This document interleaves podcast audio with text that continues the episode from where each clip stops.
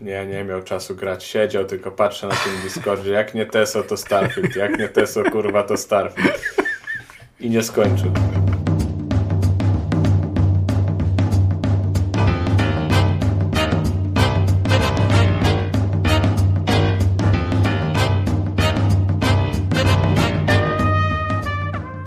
No, w Strafielda 10 godzin już wbił.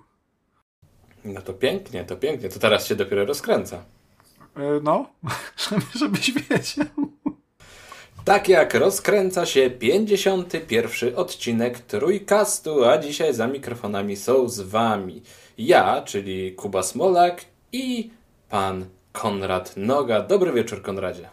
Życie to ból, życie to żałość, to niekończący się cykl smutku i rozpaczy. Dzień dobry.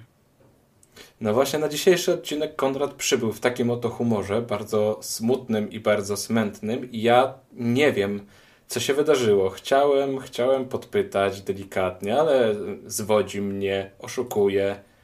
Ach, ach, ach, ach. Nie chcę tego komentować. Przejdźmy do tematów ważniejszych i pilniejszych. I na samym wstępie zaczniemy sobie od podziękowań dla użytkownika Kuba3073 albo Kuba30, bo pod różnymi nikami Cię poznaliśmy. I tutaj podziękujemy za dyskusję, w którą weszłeś z Konradem pod... Wszedłeś. Wszedłeś, tak. Z Konradem pod, pod, pod, pod, pod, pod, pod ostatnim odcinkiem Trójkastu. No i tam bardzo dużo wiadomości wymieniliście regularnym odcinkiem, nie retro, pod odcinkiem numer 50. Bardzo dużo regularnych, merytorycznych, długich, solidnych wiadomości wymieniliście ze sobą. No i nam bardzo było też miło, że podcast na tyle i odcinek na tyle Ci się spodobał, że postanowiłeś e, nas uraczyć prezentem na Buy Coffee. Bardzo to, to było miłe, prezent bardzo. Mm, taki szczodry, powiedziałbym. No po prostu tego dnia, tego dnia do kanapek też była wędlina. Także y, dziękujemy, dziękujemy. Do chleba, do chleba była też wędlina. Dziękujemy za to. Y, I w związku z tym y, postanowiliśmy, że odpalimy pa Patronite'a, bo jak takie sytuacje się zdarzają, to, to może ten Patronite e, Został będzie teraz... pieniądz po prostu.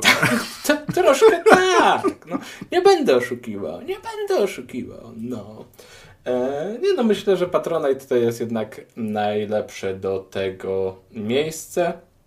Także jeśli ktokolwiek chciałby wesprzeć Trójkast, to zapraszamy na Patronite'a. Tam oczywiście są te wszystkie e, różne progi, w zależności od tego, jak bardzo chce się wspierać i co tam się chce zyskać, to, to proszę się rozgościć, poczytać sobie, popatrzeć i my będziemy bardzo wdzięczni za takie wsparcie ale też bardzo dla nas ważne jest to, żeby po prostu wbić na nasz Discordowy kanał, który odświeżyliśmy i został on zmodernizowany i teraz będzie działał. Przynajmniej taką mamy nadzieję, że będzie działał.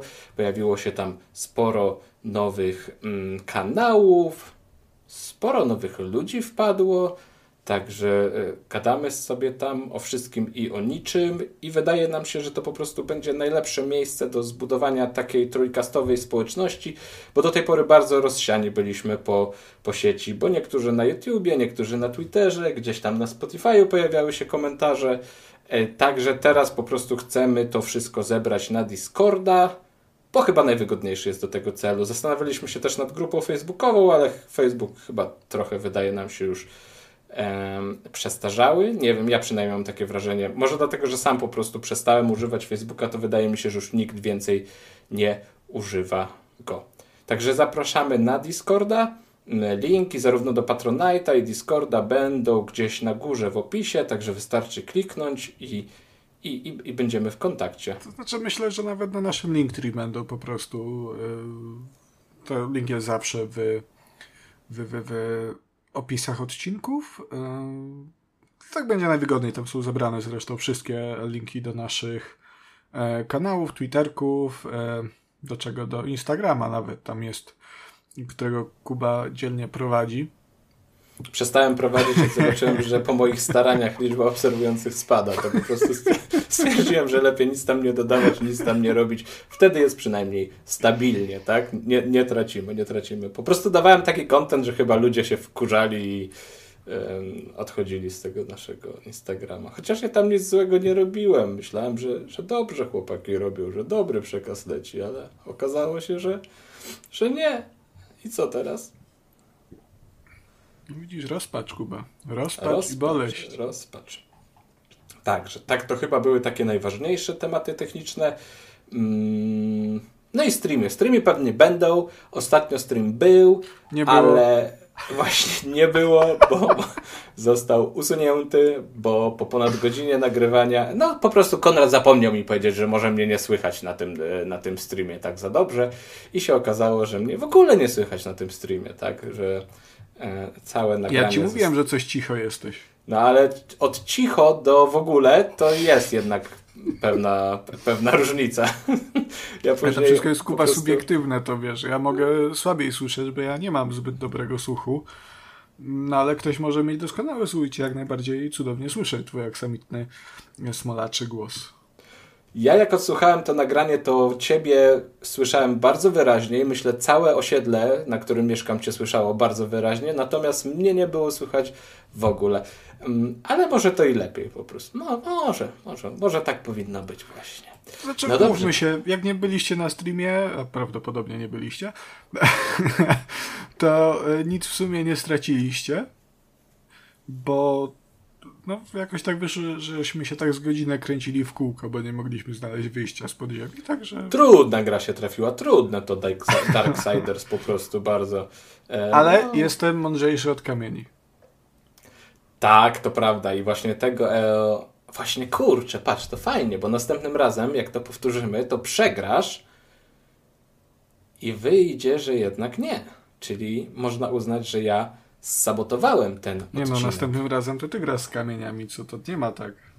Aha, to, to muszę ci wysłać grę teraz, tak? Po prostu, żebyś to ty zadawał no. pytania. Czy nie, zbiorę jakieś kamienie pod blokiem, to widziałem leżały. W sumie aż proste do ogarnięcia, prawda? Nic, nic skomplikowanego.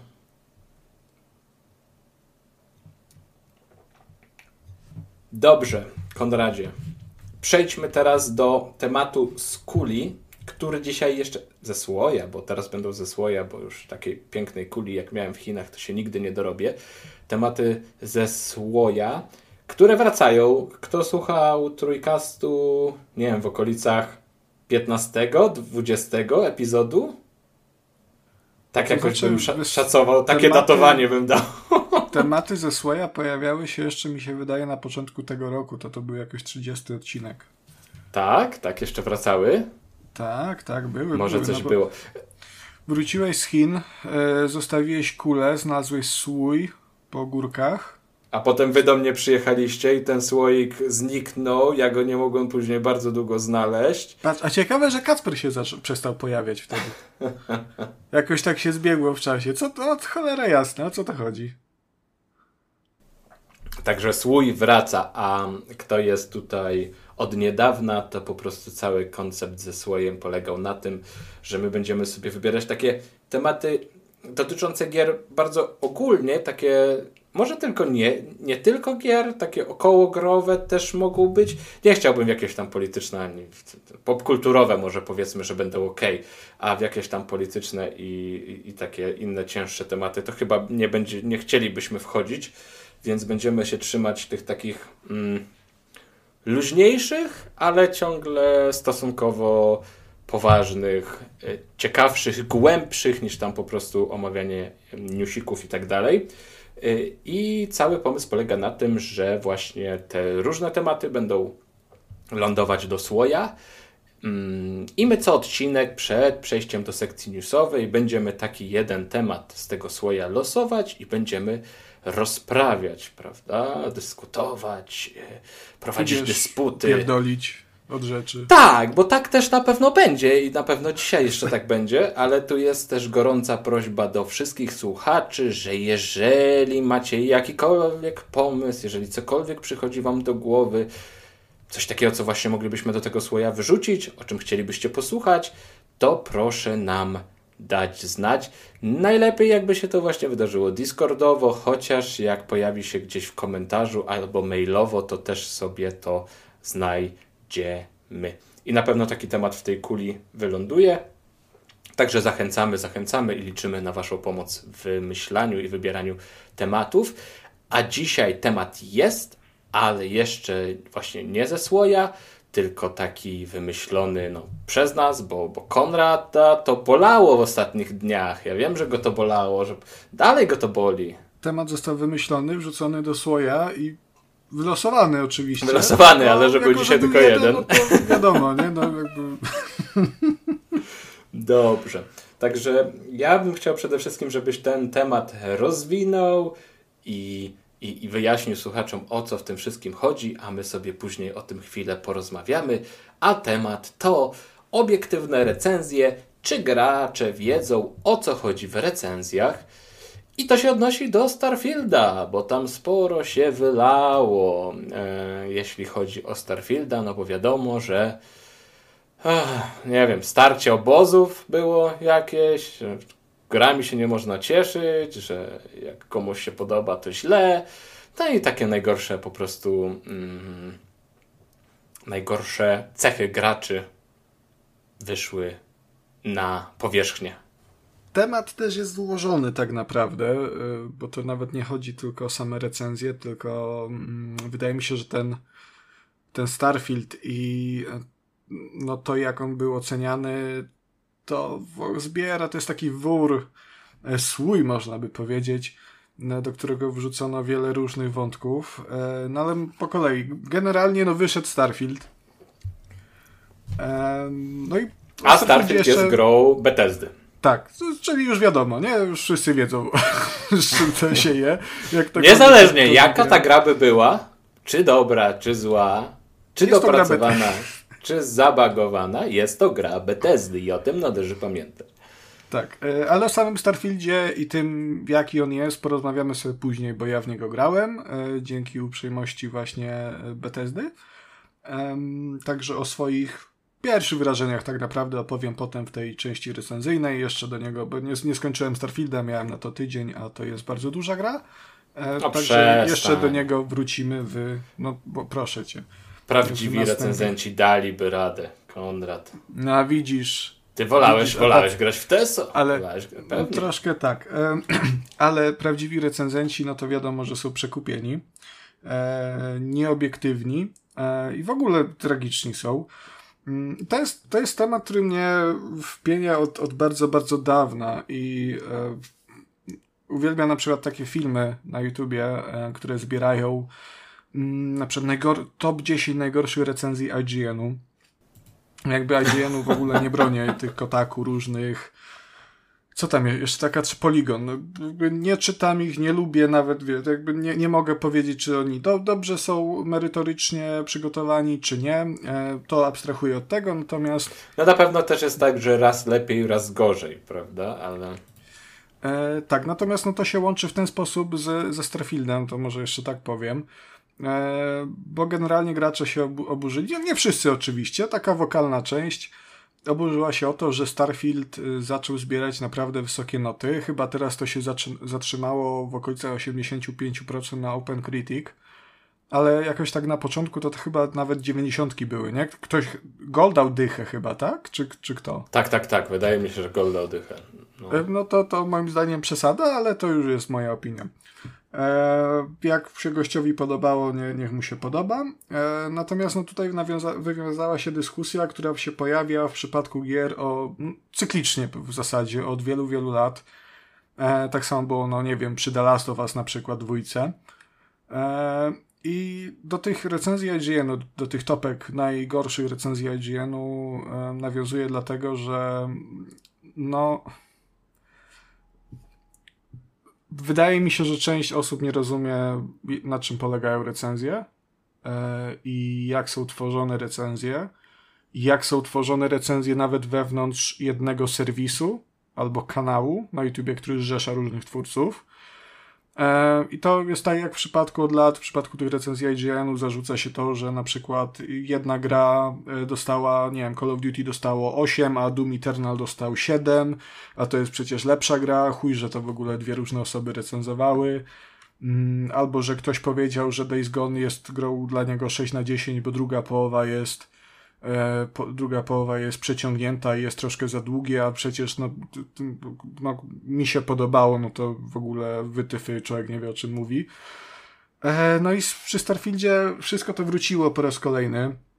E, teraz z takim w ogóle podbudowane hasłem, że recenzje powinny być obiektywne. Co jest absolutnym... Ale to coś, coś jest na rzeczy z tym, że to jest też to bardzo często te zarzuty o te kupione recenzje po prostu się w przypadku gier Bethesdy pojawiają i wracają. To znaczy, to nawet nie, nie było nawet mowy. Znaczy, to pojawiało się oczywiście, to się zawsze pojawia, ale to nie był problem, to nie było zarzutu, że to są kupione recenzje opłacone. E, bardziej chodziło o to, że te recenzje są nieobiektywne. I cała ta dyskusja właśnie wkroczyła na taki poziom trochę wyższy, wykraczający poza samego Starfielda, a traktujący o recenzjach jako w ogóle i o tym, czym recenzja powinna być.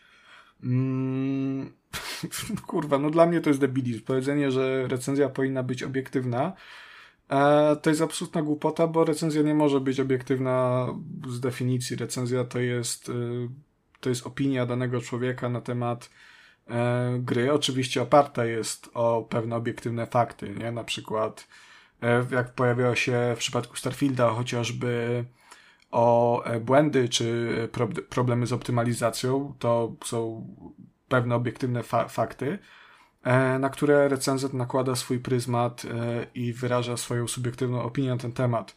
Dlaczego to jest ważne? Ponieważ w ten sposób się ocenia rzeczy i nie można, nie da się wyjść poza, poza siebie, wyjść poza ramę własnych doświadczeń, e, poza ramę własnych preferencji, zwłaszcza jeżeli e, mowa o tekście kultury, e, czyli no, gry mimo wszystko tekstami kultury są. Ja rozumiem, że wiele osób traktuje je jako produkt i one są produktem, jak najbardziej.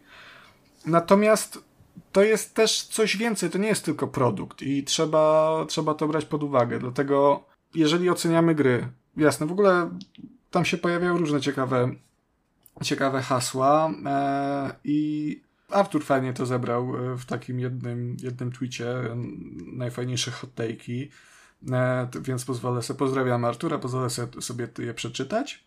E, recenzje mają być obiektywne, a wy recenzenci się nie znacie. E, to jest taki bardziej parafraza. E, dam sobie rękę uciąć, że macie wytyczne o tym, możecie, o czym możecie pisać, o czym nie powinniście. Gratyfikacja pieniężna lub barterowa wpływa na wasze oceny. Recenzja to nie są emocje, a gry nie są dziełami sztuki. To akurat ja się w tym przypadku z panem na Twitterze wdałem w dyskusję. Zacznijcie sobie robić o, dobre recenzje. O, tak. proszę, e, Konrad wszedł w dyskusję na Twitterze. Oho, muszę to... nadrobić. Jeszcze jak to? Ale to będzie dobre. Znajdź to w tym morzu tweetów. Zacznijcie robić dobre recenzje, to nikt nie będzie się musiał bawić w rycerza proste. Recenzje muszą być obiektywne, jeżeli nie są obiektywne, nazywamy to własnymi wrażeniami, a, a nie recenzją. No to także na, na, część rzeczy tu no, wyraziłem już, już swoje, swoje zdanie na, na temat tego typu wypowiedzi, typu e, właśnie własne wrażenia, a nie recenzja. Recenzja to jest, to są własne wrażenia. Po co jest recenzja przede wszystkim? Może zacznijmy od tego, żeby to jakoś ustrukturyzować. Przede wszystkim recenzja nie jest po to, żeby y, powiedzieć wam, czy będziecie się w tej grze dobrze bawić, czy powinniście ją kupić. E, recenzja to nie jest wyrocznia. E, niezależnie od tego, kto ją pisze, kto ją tworzy na YouTubie. Recenzja ma stanowić pomoc dla was w zdecydowaniu własnym, czy ta gra, o której właśnie czytacie, o której oglądacie materiał, E, słuchacie, gra... słuchacie na przykład, bo na słuchacie to się słucha, prawda? E, czy jest to produkcja, e, którą warto się z waszej strony zainteresować, na którą warto jest wydać wasze pieniądze, ale ona wam nie powie, czy macie to zrobić, czy nie. To jest wasza decyzja i tylko od was to zależy. jakby nie można brać recenzji jako pewnik, właśnie przez to, że recenzje są subiektywne. I każdy, kto takie recenzje tworzy, e, tworzy je poprzez pryzmat własnych doświadczeń i własnych pre preferencji. Bo każdy człowiek, no nie wiem czy wiecie, ma swoje własne upodobania. I tak jak na przykład Kuba uwielbia gry turowe, a nienawidzi japońszczyzny. japońskie, japońskie też. Japońskie jednak lubisz. No, ale na przykład no, nie, nie lubi jakiś Teso i Teso go, go wkurza, a mnie na przykład Teso bardzo kręci, a gry turowe no już tak średnio. No to właśnie znajomość upodobań y, danego recenzenta i jasne, to różnie jest to rozegrane. Niektóre serwisy mają na przykład wypisane profilach recenzentów, e, w innych serwisach po prostu trzeba się wczytać w recenzję mm, konkretnego twórcy, żeby mniej więcej wiedzieć, co on lubi, a co nie. Albo tak jak w Trójkaście, że po prostu recenzenci y, znają się na wszystkim, prawda? I, tak, no, niczego się nie boją. No. Oczywiście, dlatego my robimy dobre recenzje i nas nikt się nie czepia. E, ale popatrz, i się wybiłem teraz. E, tak, no to nie ma jednej uniwersalnej skali wyznaczającej to, czy gra jest dobra, czy nie. Gry składają się z wielu różnych czynników, które oczywiście, bo to też takie argumenty padały, można jak najbardziej ocenić. No, na przykład to, czy gra ma bugi, czy nie ma bugów czy grafika jest ładna, czy nie jest ładna, czy się dobrze strzela, czy się e, słabo strzela. I to wszystko jakąś tam składową całego tego doświadczenia jest. Jak najbardziej. Natomiast e, no, osobiście uważam, że gry, tak samo jak, jak, jak, jak filmy, książki, jak, jak sztuka rozumiana jako taka, są czymś więcej niż tylko sumą swoich własnych części, więc w przypadku gier, o ile tam jest jasny silnik, jest to jak, jak to zostało zaprojektowane, jak co tam rzucili, jaka jest graficzka, jaka muzyczka, jaka fabuła, no to to wszystko składa się w jedno wielkie doświadczenie, e, ponad którym są te wszystkie emocje, których ta gra dostarcza. E, są mm, no, te wszystkie przeżycia i to jest co, coś więcej niż tylko suma tych składowych. Poza tym, no, umówmy się, coś takiego jak dobra grafika to też jest pojęcie bardzo, bardzo rozmyte. Szczególnie teraz, gdzie nie dąży się do tego, przestało się dążyć do tego, żeby gry były jak najbardziej realistyczne, tak? Mhm. Y, są inne gdzieś drogi do zainteresowania gracza oprawą i tak dalej. Kiedyś to może faktycznie było takie, wiesz, e, trochę taki, taka zimna wojna, kto tam co fajniejszego, bardziej realistycznego pokaże, a teraz to się bardzo, bardzo, bardzo zmieniło. Tak, no grafika jest teraz na takim poziomie, że mm, no jest no ciężko czasami ocenić, co jest. Wiesz, no teraz co, dostajemy co jakiegoś, lepiej.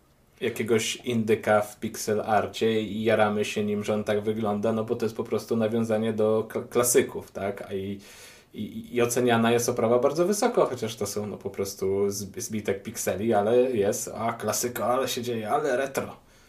No to oczywiście, albo na przykład takie rzeczy jak, y, jeżeli już byśmy się mieli trzymać fotorealistycznie grafiki, prawda, no bo to jest ta najładniejsza grafika y, w rozumieniu wielu, to weźmy sobie na przykład, nie wiem, ostatniego Horizona Forbidden West, który ma absolutnie przepiękne widoki, przepiękne te e, krajobrazy. O, już abstrahując od samej gry, skupiamy się tylko na sferze wizualnej.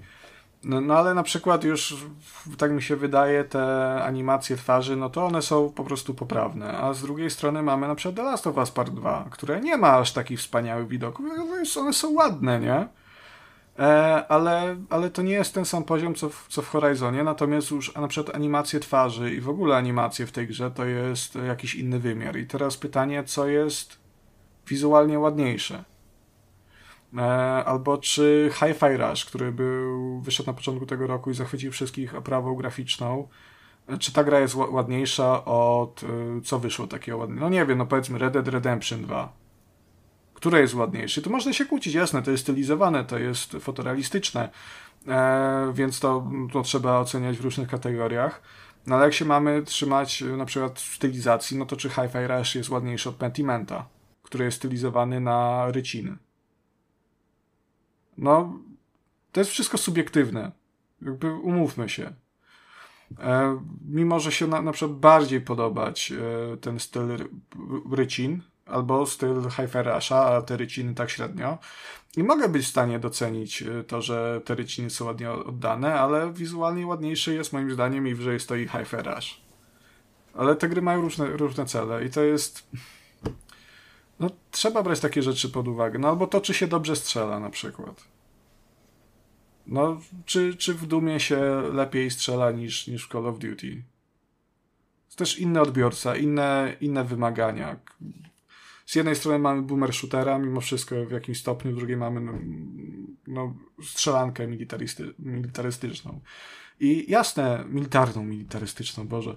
Jasne, znowu można powiedzieć, że z jednej strony to jakby Doom to jest w ogóle inna powinno się oceniać w innej skali niż Call of Duty, ale jak sobie zbierzemy to wszystko do kupy, zbierzemy sobie style graficzne, typy muzyki, typy strzelania, nie wiem, skakania, to zrobi się tyle różnych, e, tyle różnych poszczególnych wytycznych i że no, nie da się tego zebrać sensownie do kupy i jakoś tego ułożyć, bo to będzie skala, która nie mówi nic.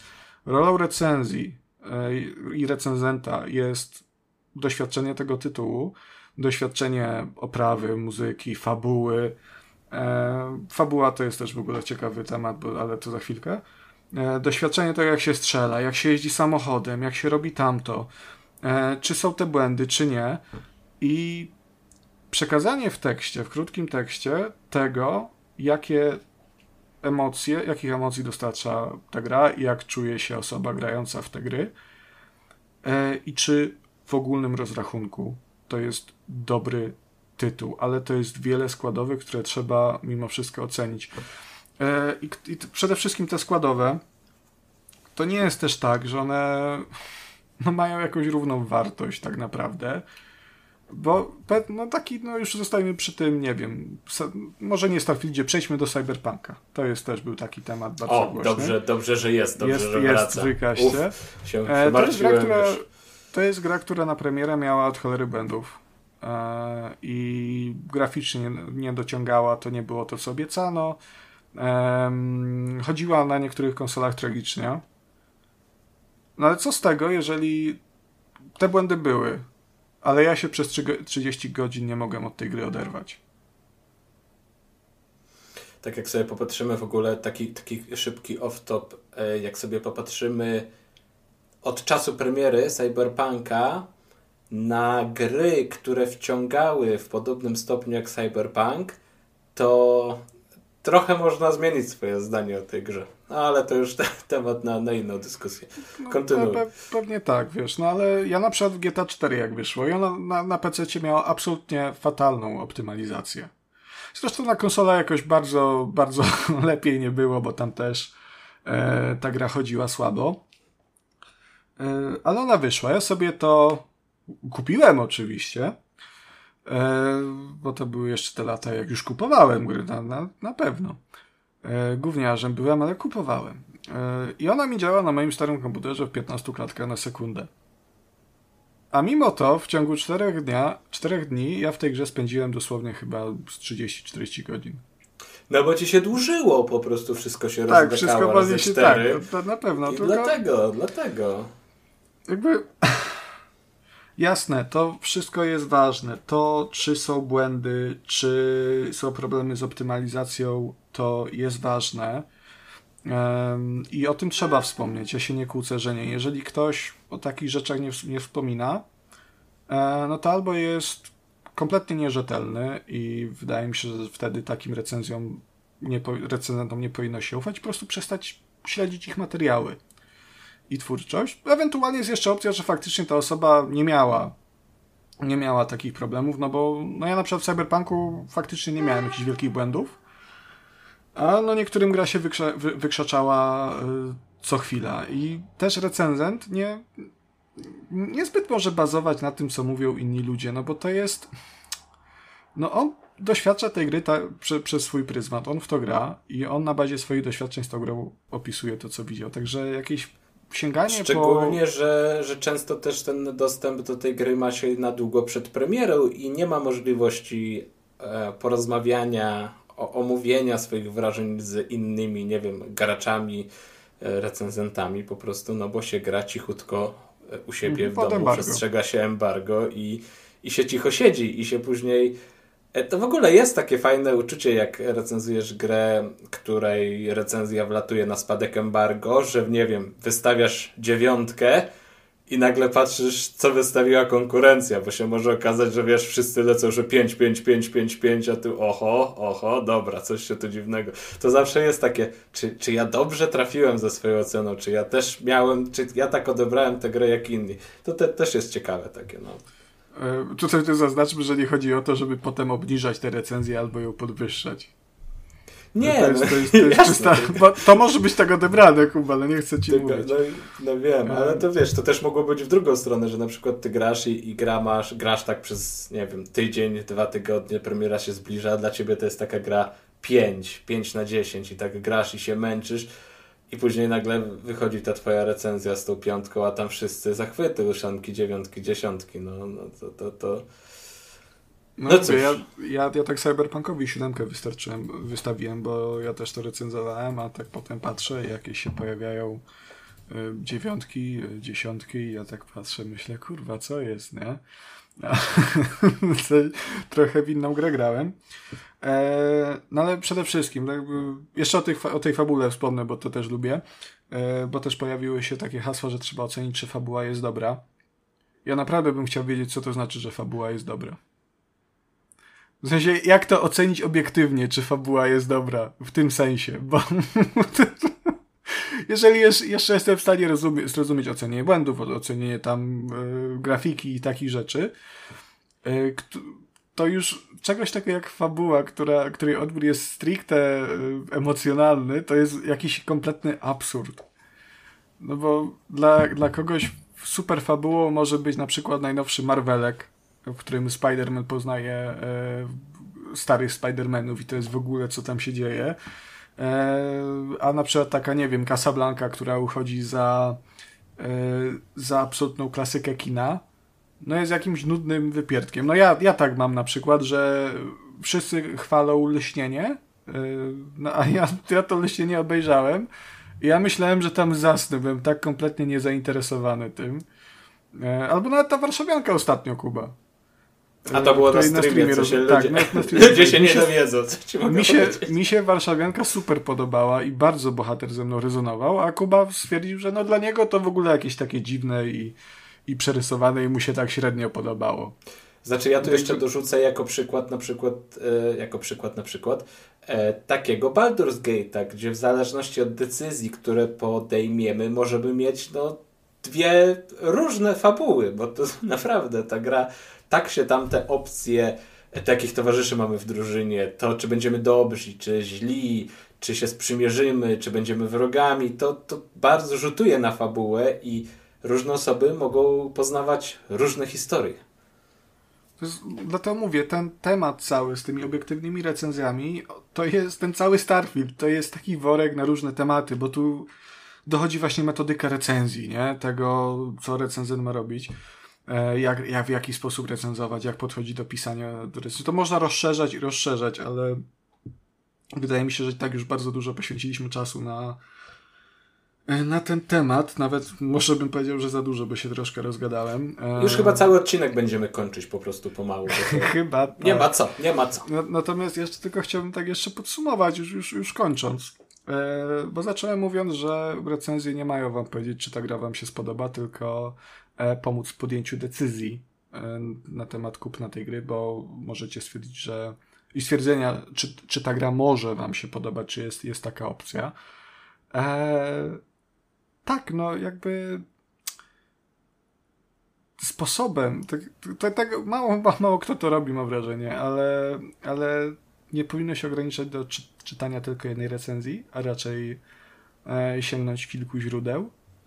Ja tu bym jeszcze zaapelował o jeszcze inną rzecz, że nie patrzmy tylko na koniec recenzji i, i na cyferkę, na ocenę, tylko jeżeli jakąś grą jesteśmy naprawdę zainteresowani i zastanawiamy się, czy ją kupić i chcemy poznać recenzję, to należy je przeczytać i nie wiem, decydowanie się na zakup po tym, że gra dostała ósemkę albo dziewiątkę, to może nie być dobry pomysł, bo po prostu często w tekście jest recenzent wyraźnie e, wskazuje, co, jak wygląda, co, jak działa, więc e, no trzeba czytać, trzeba czytać.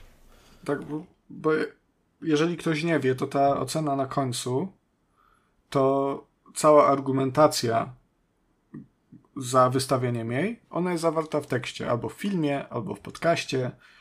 E, także warto się z tym za, zaznajomić, a mam wrażenie też, że ludzie patrzą tylko na, na cyferki, bo widzą na Metacriticu, że jest 90%. Jest kurwa dużo, skurwy syny przekupione. E, a może warto przeczytać, może warto zobaczyć, jak autor to mm, argumentuje. E, bo może faktycznie mówi o tych błędach, ale stwierdza, że e, no to w, w ciągu 50 godzin, w których przeszedł Starfielda, to nie miało większego znaczenia na, na to, jak się grało, na to, jak doświadczał tego, tego świata i jak się bawił w tej grze. No bo gry to, to jest, to jest rozrywka, nie? No umówmy się. Jasne, no to jest oczywiście sztuka, to jest produkt, ale one mają nam dawać frajdę i to jest takie e, najważniejsze ich, e, najważniejszych przymiot. Mm, no bo tak samo, jeszcze raz powtarzam, jeżeli gram, co z tego, jeżeli gra ma błędy, skoro spędziłem w niej 50 godzin i nie mogłem się oderwać od telewizora. E, także czytajcie po kilka recenzji po prostu od e, różnych twórców. Słuchajcie um, też, słuchajcie recenzji. Tak, fajnie jest też mieć takiego recenzenta, który. Y, natomiast to już, to już wymaga trochę, trochę takiej pracy, żeby poczytać te recenzje te, danego recenzenta, e, który, którego preferencje zbliżają się do waszych. I czytanie jego recenzji, no jeżeli chcecie czytać tylko jedną, to jest najlepsze wyjście. No i przede wszystkim wyciągajcie z tego, co przeczytacie, z tych, z tych recenzji e, jednej, tego jednego twórcy, kilku różnych własne wnioski i starajcie sami sobie odpowiedzieć na pytanie, czy to jest gra, która może Was zainteresować, a nie ślepo dążcie do tego, że chłop Wam powie, że tę grę macie kupić, bo jest dobra. No nie, no to tak nie działa. Nie, nie możecie mieć zrzucać odpowiedzialności y, za wasze pieniądze, za wasze ciężko zarobione 350 zł na gościa, który recenzuje gry. On ma wam pomóc, a nie podjąć decyzję za was. I to jest takie, nie wiem, przesłanie, które chciałbym, żeby wybrzmiało i tym myślę możemy skończyć. Wybrzmiało, Konradzie, wybrzmiało. Bardzo ładnie o tym wszystkim opowiadałeś i teraz czuję się w obowiązku dać Ci chwilkę odpocząć.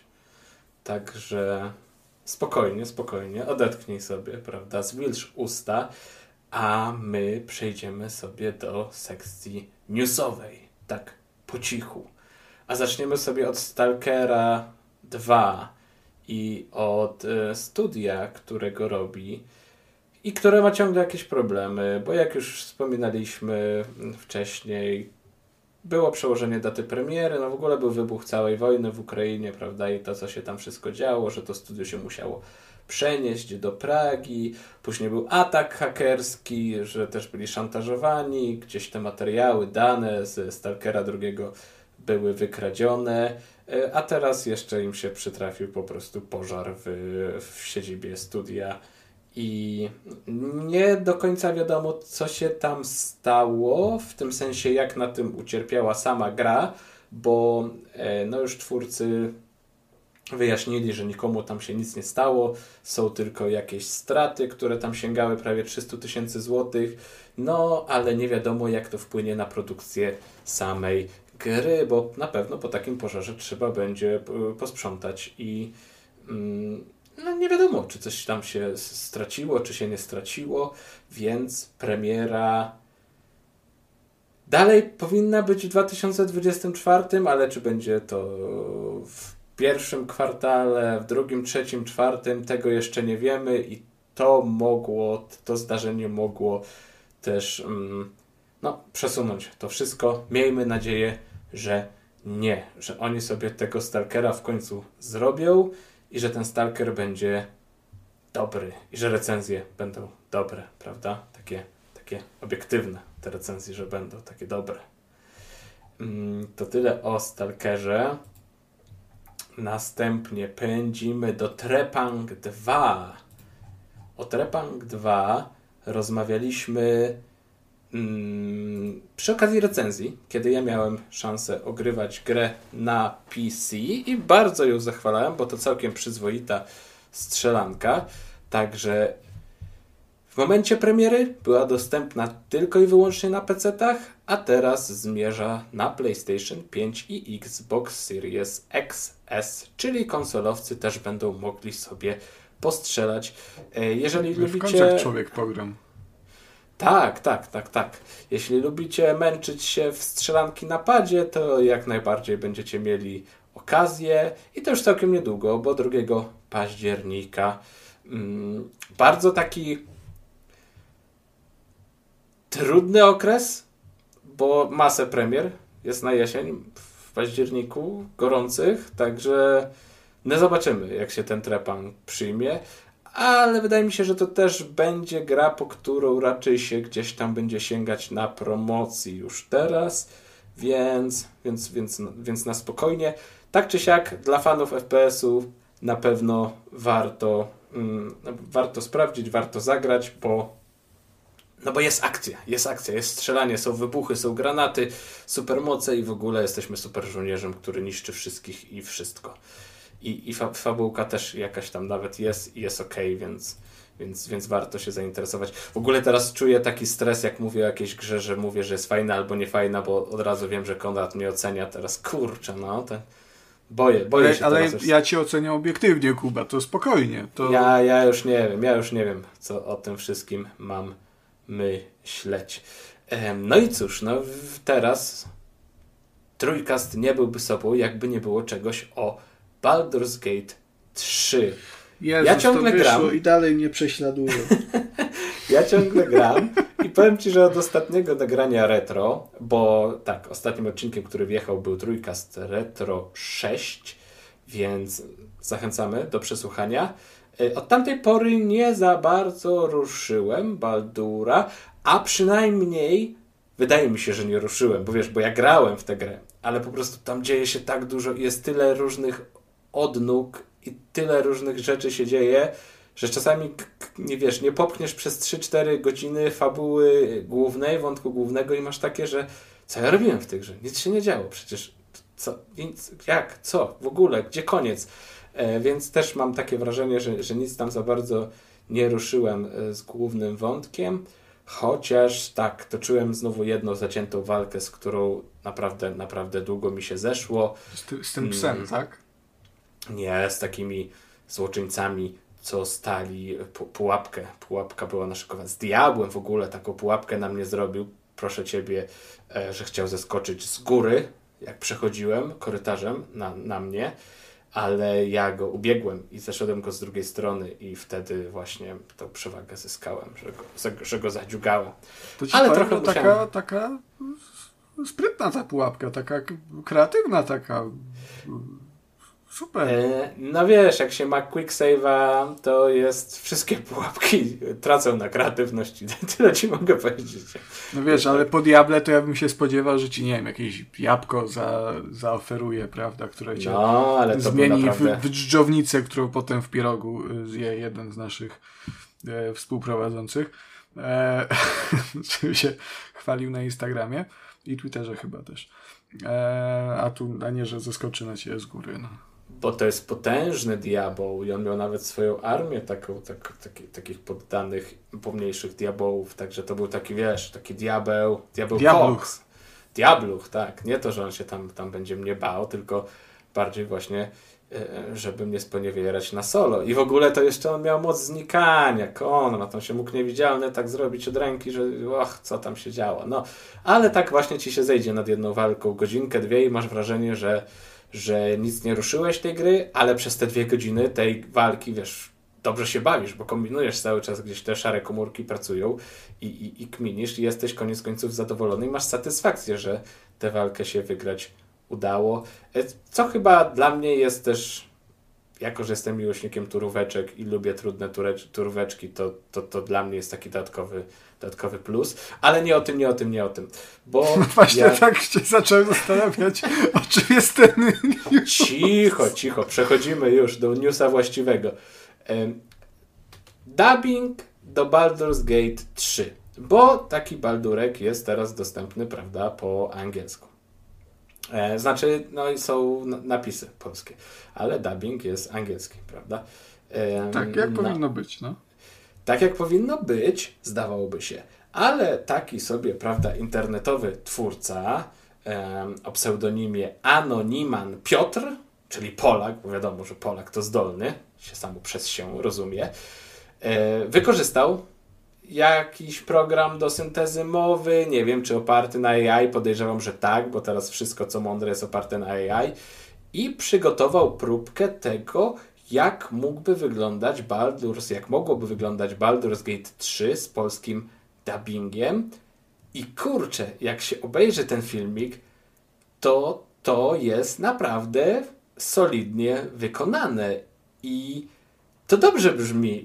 To brzmi lepiej niż czasami brzmią specjalnie przygotowywane dubbingi w grach. Mm, nie wiem, no jak to akurat takiego... z polskim dubbingiem to nie jest trudno, ale...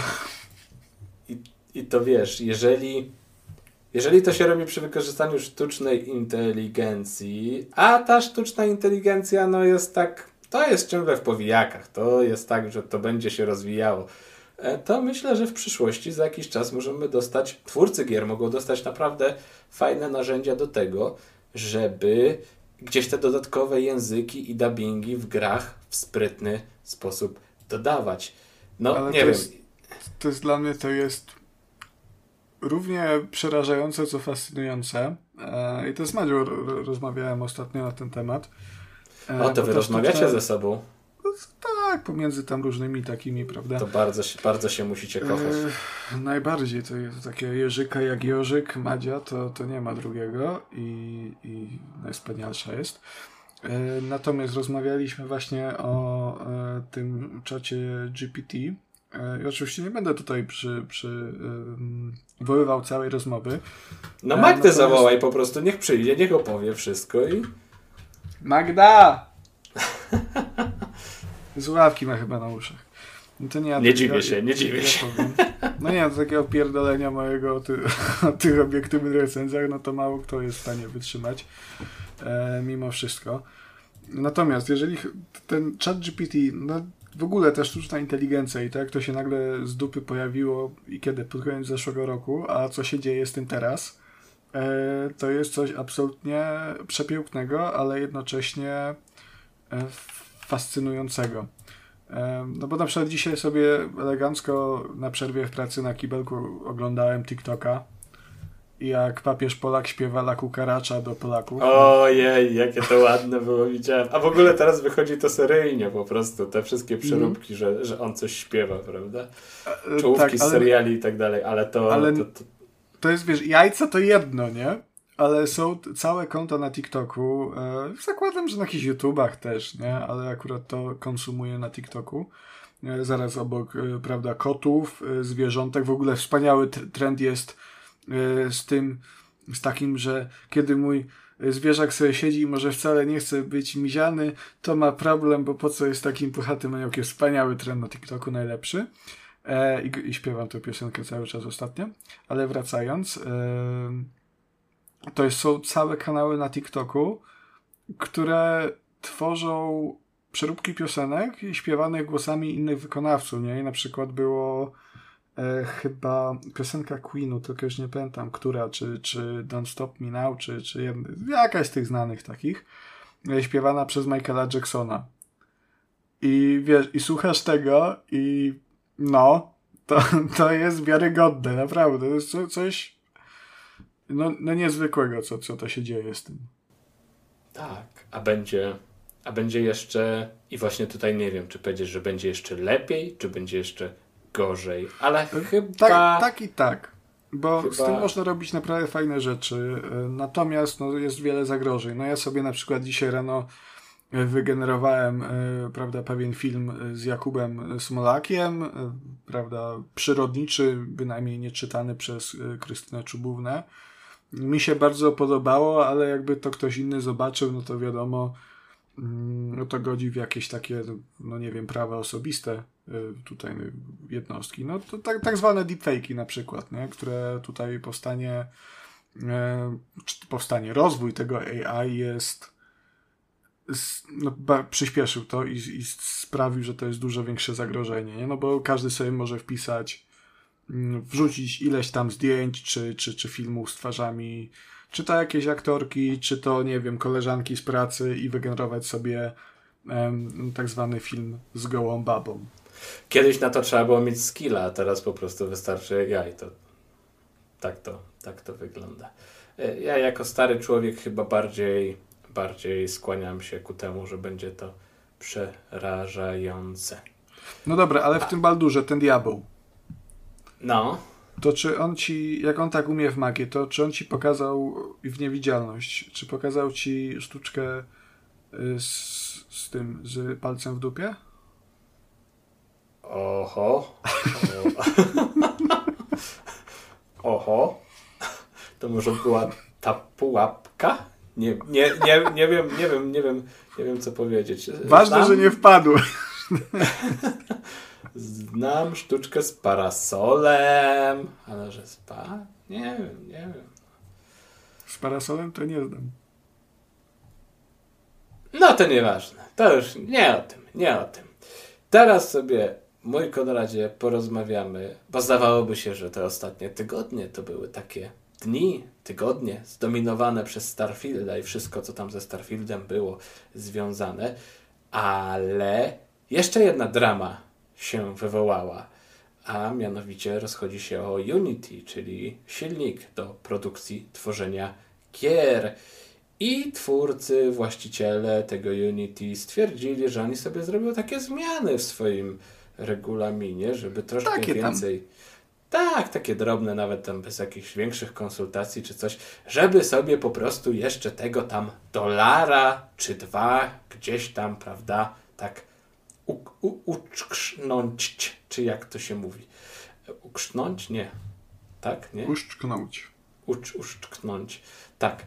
E, no i się wielka afera zrobiła, bo oczywiście no to też chyba, nie wiem, to trzeba by to jakoś prześledzić na linii czasu, co było pierwsze, bo wydaje mi się, że komunikacja tych zmian była bardzo, bardzo zła.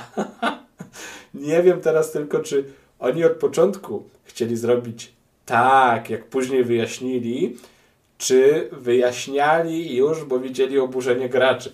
Także to trzeba by prześledzić po prostu na jakiejś linii czasu, no ale generalnie chodzi o to, że po prostu zażyczyli sobie dodatkową opłatę 20 centów za każdą, tutaj uwaga, nawet nie sprzedaną kopię gry, tylko instalację gry. I po prostu w sieci, na Twitterze, bo ja to głównie śledziłem na Twitterze, zawrzało okrutnie.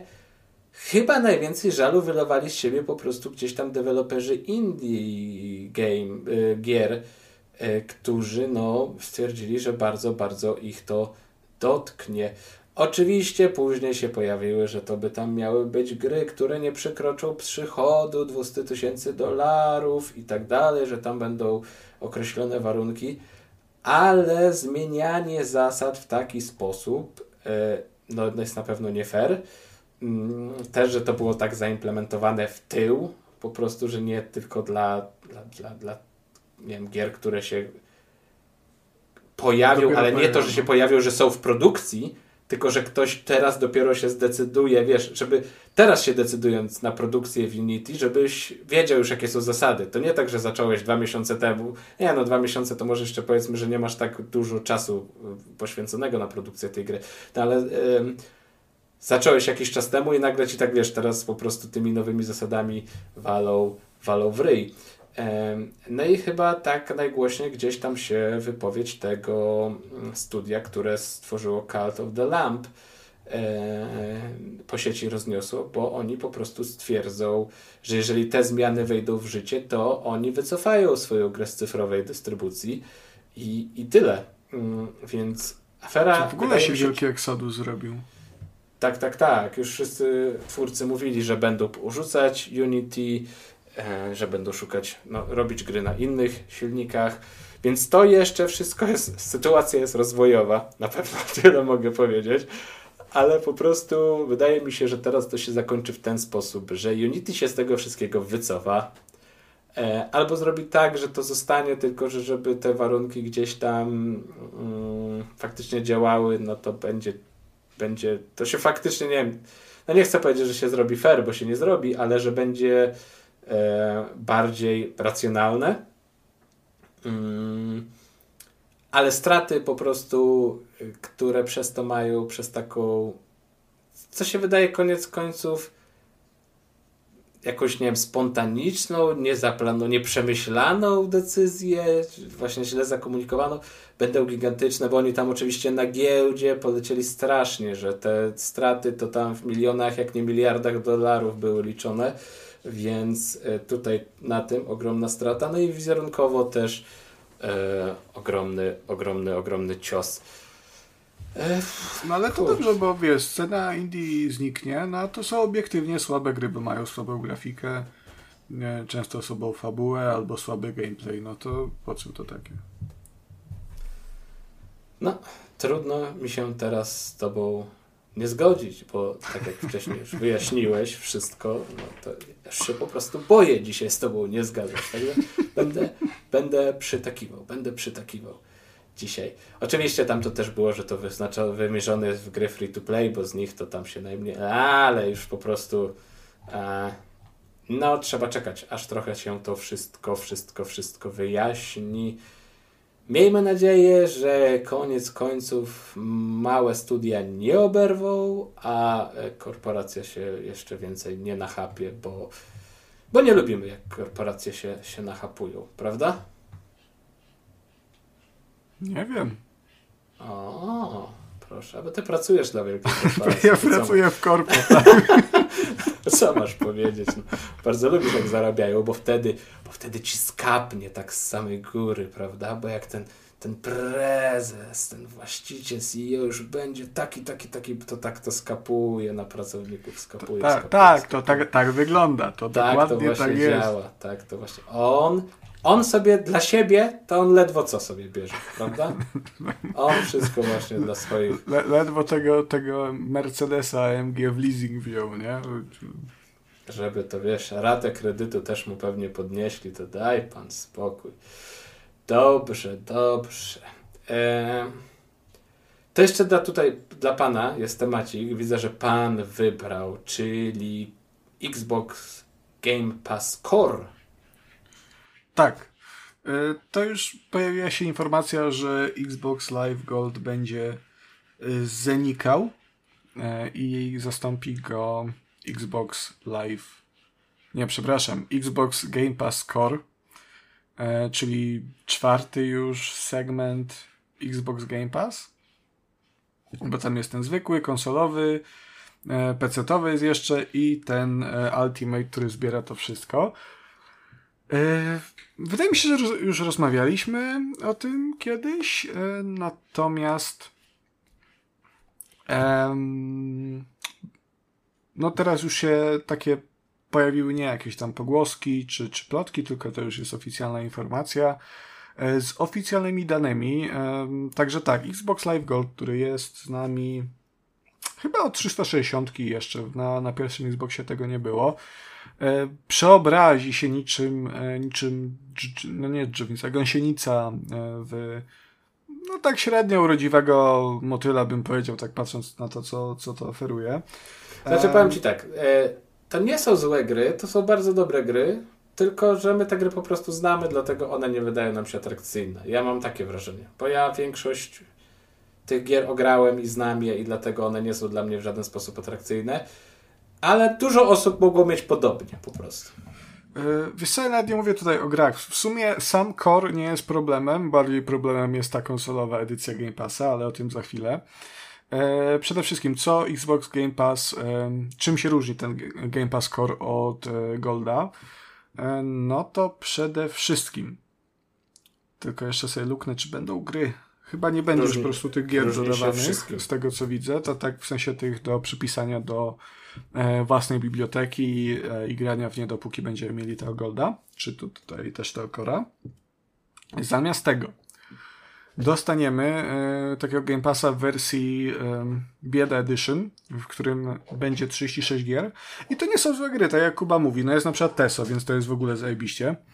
E, I tylko dlatego warto to kupić. Wiesz, biorąc pod uwagę, że Tesa było już rozdawane za darmo wielokrotnie, to... No i to, a to na PC-cie. No ale sobie będzie tam na przykład e, Dishonored 2, e, Doom Eternal, e, Fallout 4, 76, Forza Gerosy Horizon 4. Widziałem. Co będzie? Gerosy 5. Tak, Gearsy 5 będzie, e, Halo 5 niestety bardzo słaba, Halo Wars 2 bardzo fajne strategia na konsolę. E, to tak między innymi. No to jest kilka naprawdę przyjemnych produkcji i tutaj cena się nie zmieni za tego Cora, to dalej będzie 29 zł miesięcznie. Mm, także można sobie popykać i jest, jest bardzo spoko. No tutaj oczywiście też ten core będzie dawał dostęp do rozgrywki multiplayer. I to jest właśnie to, czego ja nie rozumiem i dla mnie to jest głupota, e, ponieważ... Multiplayer? Tak. Znaczy, no multiplayer to swoją drogą. E, natomiast Microsoft trochę nie do końca przemyślał, mam wrażenie, e, tę, to posegmentowanie tego, tego Game Passa teraz, bo wcześniej to było jak najbardziej jasne. Jak chcesz mieć grę multiplayer, to kupujesz Golda. Jak y, chcesz mieć po prostu bibliotekę tego growego Netflixa, no to kupujesz sobie Game Passa w zależności od tego, na czym grasz, no to albo konsolowego, albo PC-owego. Jak na tym i na tym, no to bierzesz Ultimate i masz jeszcze do tego to Golda, nie? Także masz pełen pakiet. I to miało sens. Natomiast teraz najtańszy e, najtańszy ten Game Pass, e, czyli Core, będzie posiadał 36 gier plus rozgrywkę multiplayer. Natomiast Game Pass konsolowy, PC-owy wyłączam, bo to jest w ogóle, to, tego nie dotyczy. No, na PC jest darmowy multi. Yy, yy, tak jak powinno być, umówmy się, no ale konsole są konsolami łomnymi, więc yy, cóż zrobić. Także ten Game Pass na konsolę będzie dawał dostęp do pełnej biblioteki Game Passa ale nie będzie dawał dostępu do multiplayera, który będzie dawał z powrotem Game Pass Ultimate. Także mamy teoretycznie trzy segmenty, które są takie schodkowe, ale te, te dwa pierwsze schodki są tak, no nie wiem, no na równi, to jest taka jedna bardziej płaska. E, I tak jak kiedyś narzekałem na to, że ten, że, że PlayStation też jest ułomne, bo nie, nie daje mi na przykład możliwości E, tego nowego PlayStation Plusa, wykupienia tylko tego segmentu premium i pogrania w stare gry, tylko muszę zapłacić za wszystko, mimo że tych nowych powiedzmy nie chcę, bo wolę retro.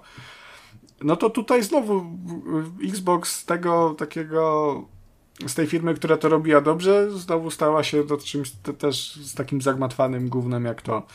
E, no nie wiem, no powinni to lepiej przemyśleć i, i nie wiem, może dorzucić tego to multi do e, Game Pass konsol, bo tak on się nazywa, byłoby to bardziej przejrzystsze, byłoby to sensowniejsze i no nie wiem, no lepsze dla konsumentów, no ja mówię z perspektywy konsumentów. Dla korporacji wydaje mi się, że jak najbardziej bardziej opłacalna jest wersja, kiedy te dwa pierwsze segmenty są e, pokićkane, a ten najdroższy to jest, wszystko jest git, nie? Także no, najwięcej zarobią wtedy. E, no ale cóż, no korporacje nas, nas nie interesują, chyba że ta, dla której aktualnie pracujemy, no to to wtedy to, to tak. Ja się do tego wszystkiego nie odniosę, gdyż dla mnie płacenie za dostęp do multi to jest w ogóle jakaś patologia e, i, i, i to jest dalej uważam, że to jest patologia i patologią zostanie. Czy nie, ja się jak najbardziej zgadzam, nie? To jest w ogóle chore i na przykład PlayStation 3 zawsze chwaliłem za to, że tam był darmowy multi, a Xbox, mimo że kochałem 360 i to jest moja konsola życia, no to konieczność płacenia za multika to jest jakiś nieśmieszny żart. E, no a teraz no niestety to się stało mm, codziennością i już nawet Nintendo, które w multiplayer i połączenia sieciowe umie tak jak y, w płynne gry, no to on, on, nawet oni mają płatny multiplayer.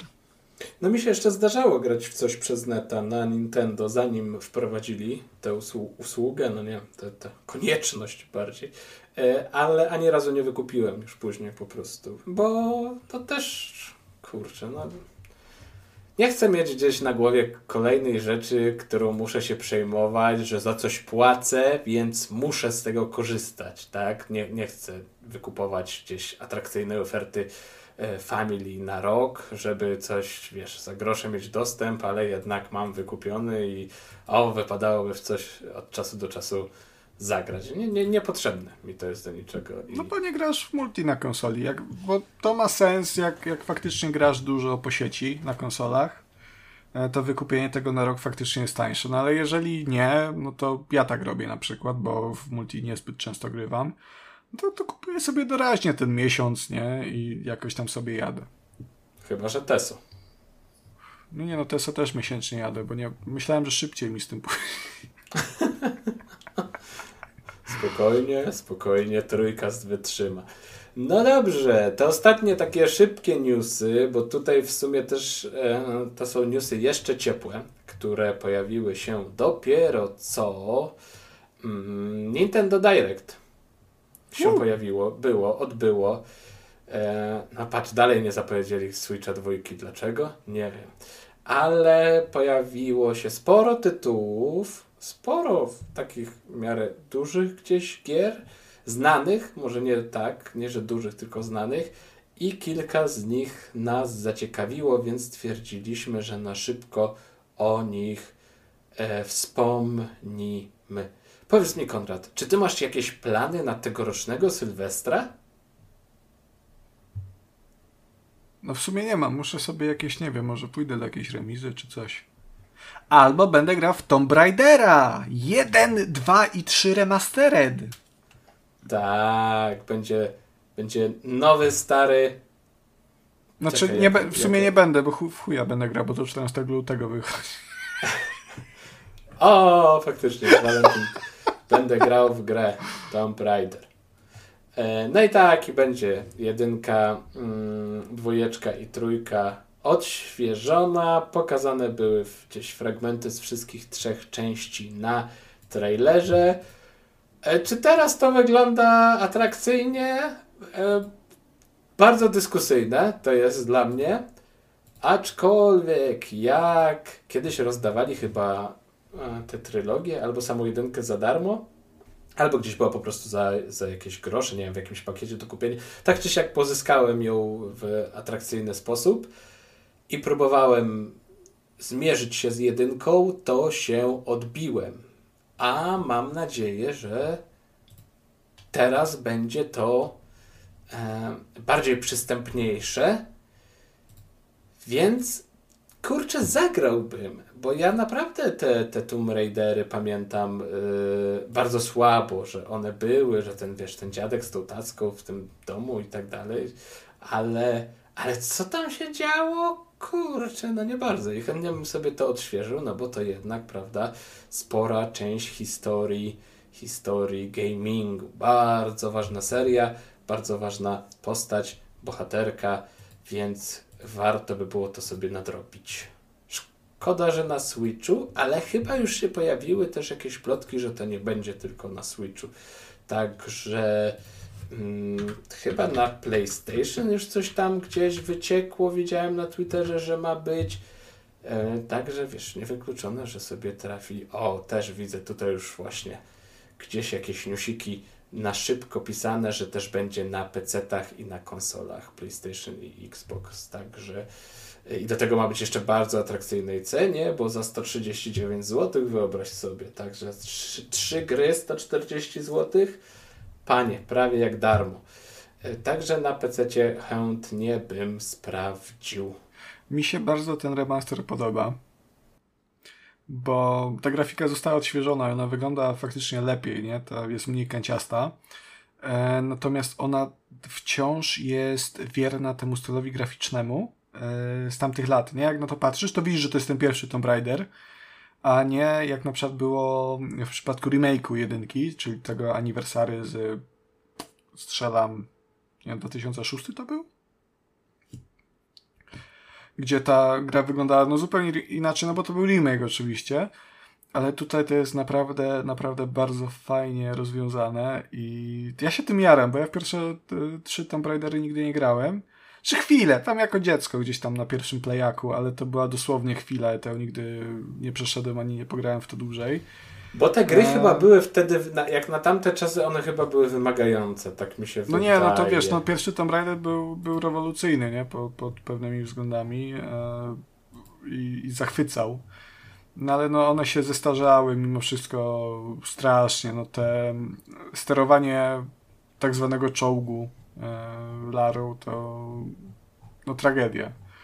Ale, ale ten remaster, nie, nie, jestem ciekaw, czy, czy, ja, czy zmieniał to sterowanie i jak to zmieniał, czy to będzie taki remaster, remaster, e, że tylko graficzkę podbiją, a reszta będzie taka sama, e, czy jednak się pokuszą jakieś większe zmiany.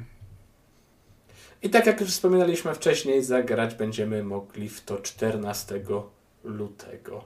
Także jeszcze trochę trzeba poczekać, ale szybko zdeci, bo teraz tyle jest dobrych gier i tyle premier, że, że szybko czas giereczkowy y, zlatuje, a i tak nie zdążymy wszystkiego ograć. E, no i też nową kontrę pokazali. Kontra Operation Galuga. Albo Tabaluga. Sucharka sobie pozwolę. Jakubie, zrób mi lada. Czyli oglądałeś jednak, tak? A to wiesz, że nigdy to nie padło, nie? E, znaczy, wiesz co, ja to kiedyś gdzieś sprawdzałem. To była jakaś podobna, podobna, podobna, yy, podobne zdanie, podobna fraza. Ale chyba taka faktyczna to nigdy nie padła. No. Yy. Ale do zgooglowania po odcinku, do zgooglowania. No i będzie nowa kontra, która na trailerze jest. Mm, kurczę, no podobna jest do, do, do tej takiej klasycznej kontry. Nawet te etapy to można by się pokusić właśnie, że to jest jakiś kurczę, tak jak jakiś remaster tak wygląda właśnie miejscami, tak jakiś troszkę taki Znaczy tak wygląda każda kolejna kontra od 30 lat. No. E, znaczy mi tak ten styl graficzny średnio się podoba chyba. Jakoś, o, nie wiem, taki jest bardzo wydaje mi się sztuczny, plastikowy troszeczkę, więc nie jestem e, do tego przekonany, ale jak już słyszę muzyczkę z klasycznej kontry, która jest w tle tego trailera, to już mam takie, o kurczę, ale by, ale by grał na dwa playersy, ale by grał, ale będzie dobre. No ale cóż, no tak jak już rozmawialiśmy e, niedawno całkiem, patrz, to znowu jakiś zadziałał taki trójkast efekt, co nie? Rozmawialiśmy o tej kolejnej kontrze stosunkowo niedawno. Czyli będzie to kontra niewypałem. Na to by wychodziło chyba z naszych dyskusji, że, że, że będzie faktycznie, że może być niewypałem. Eee, no, ale to też chyba jest trochę wina tego, że po prostu tyle gdzieś teraz takich indyczych platformówek, shooterów platformowych wychodzi, że już bycie kontrą nie wystarczy, żeby się przebić po prostu i żeby być dobrą dobrą grą. E, tak czy siak, nie wiem, ja bardzo bym sobie chętnie zagrał w jakąś starszą, starszą kontrę. Nie wiem, może jak mnie odwiedzisz kiedyś Konradzie, to, to byśmy zagrali. Jeszcze ja. Przywieziesz swój joystick i będziemy grać. Swój joystick to mam zawsze ze sobą. Ale słyszałem, że tobie też coś tam wpadło w oko na tym, na tym. E, tak, kilka produkcji, ale to jest... Um takie konradowe, co, co wpadło w oko, czyli e, to są gry, które wyszły już tak z 10 lat temu, albo 20, e, przez co pewnie się nie sprzedały w ogóle, albo zostały zapomniane z tych czy innych względów. E, także, co mnie intryguje z tutaj, z tych dziwnych gier, to sobie tak tutaj przeglądam. Na pogranek.eu sobie sprawdzam e, i tam jest taka rozpiska, skrót wydarzenia, zapraszamy. E, przede wszystkim intryguje mnie Paper Mario The Thousand Year Door, e, czyli to jest jedna chyba z fajniejszych odsłon tego Paper Mario, to, to są, to jest pochodna Super Mario RPG, które też zostały, trailer został pokazany tego też e, remastera. I The Thousand Year Door to jest um, taka nie wiem jak to nazywa, to jest taki JRPG trochę, ale papierowy, zmiksowany chyba z platformówką. I on się ukazał, z tego co pamiętam, jeszcze na GameCube'a, także on kosztuje jakieś chore pieniądze obecnie. E, także w sumie fajnie, że będę mógł wydać jeszcze większe pieniądze, ale za to w ładniejszej wersji na Nintendo Switch. E, I to mnie, to A, mi się czy ładniejszej to się jeszcze okaże. To, to wiesz, to nie jest... Znaczy przy wyższej rozdzielczości względnie. E, to mnie intryguje. E, ciekawi mnie również Luigi's Mansion 2 e, w wersji HD, czyli to jest remaster, w zasadzie przeniesienie Luigi's Mansion 2 na Switcha. I to jest gra, która wydaje mi się na długie lata, z tego co pamiętam przynajmniej, na długie lata utknęła na 3DS-ie. Także na Switchu mieliśmy jedynkę, trójkę i teraz w końcu będziemy mieli dwójkę, także całą trylogię można ograć e, na jednej konsoli, co jest super, bo podobno, no z tego co wiem, to e, ta seria jest naprawdę solidną serią. Może właśnie poza tą dwójką, bo ona chyba miała akurat słabsze oceny od pozostałych dwóch. E, I niech to jeszcze luknę. Coś jeszcze było, co mnie intrygowało, ale już nie pamiętam, bo wszystkie te gry to mi się tak mylą. Splatoon 3 Expansion Pass 2 Side Order to nie. E, Horizon Chase 2. Mm, I tutaj też mi się wydaje, że to jest w końcu przeniesienie tej gry na duże platformy, e, bo wcześniej była chyba dostępna tylko, a nie, był też na. Chociaż czekaj, czekaj. Nie no, był też chyba na tym, na, na innych, ale okej, okay, no mniejsza o to, no, to już mnie mniej interesuje. Bo mi się wydawało, że Horizon Chase 2 utknął na iOSie, a on się w międzyczasie zdążył ukazać na innych platformach, także fajnie, bo to są takie um, wyścigi w klasycznym stylu, e, takie trochę nowoczesne, jak to, outrany. O. E, ponoć bardzo, bardzo fajne. Nigdy nie grałem, mam oczywiście, ale w trzech wersjach na trzech różnych platformach, ale, ale po co w to grać? Poza tym, to tam były jakieś różne ciekawe rzeczy, jakiś Detective Pikachu Returns, na które chyba ludzie czekają od pięciu lat. E, sporo chińskich bajek, no bo to Nintendo. E, Prince of Persia nowy znowu się pokazał, 18 lutego wychodzi. Znaczy tego Dalej chyba było sporo podoba. i to nie był, nie był zły direct. Nie był to pusty direct, czyli faktycznie mieli co pokazać i... Tak, tak, tak, tak. Fajne rzeczy pokazali moim zdaniem. Jeżeli tam pięć gier dla siebie znajduje w direkcie, to jest spoko, jak dla mnie. No to teraz jeszcze z tych pięciu zagrasz w jedną i to za A, lata. i właśnie, przepraszam. E, jeszcze ci przerwę. E, seria F-Zero powraca. E, I to jest ważne, ponieważ seria F-Zero utknęła ostatnio chyba też znowu na GameCube, jak mi się wydaje. Albo może jeszcze na Nintendo 64. Wydaje mi się, że na GameCube jednak. I od lat nie było żadnych w ogóle nowych części, ani pogłosek, ani spin-offów, a to jest taki oryginalny Wipeout i teraz się ukaże w sumie wersji, którą może akurat fani by nie chcieli, czyli jako F-Zero 99 i to jest jedna z tych gier pokroju właśnie Tetrisa 99, czy, czy co tam jeszcze czyli było, Battle Super Mario Royale. było 35, nie? Taki tak, F-Zero Battle Royale, 99 graczy na planszy, 16-bitowa grafika, fajnie, ale mimo wszystko wydaje mi się, że fani serii woleliby, o ile jeszcze jacykolwiek żyją, nie? No bo na przykład młodsi gracze, taki Kacper, to z serią F-Zero to raczej nie ma wspomnień. E, ja nie mam nawet wspomnień zbytnio z serią F-Zero, z nią się zapoznałem chyba dwa lata temu dzięki SNESowi Mini. No może to było jeszcze dawniej. No, ale, ale myślę, że tacy true fani tej serii woleliby, żeby dostali, nie, nie wiem, F-Zero Switch i tam można by było na przykład samochodzik rozdzielać na dwa i jednym joyconem lewą częścią jedziesz, a prawym prawo. Czy to by było fajne, czy złe? Pewnie złe, ale no przynajmniej nowa część. Innowacyjna. Jak Konrad na szybko na podcaście wymyślił nową grę i innowacyjne mechaniki.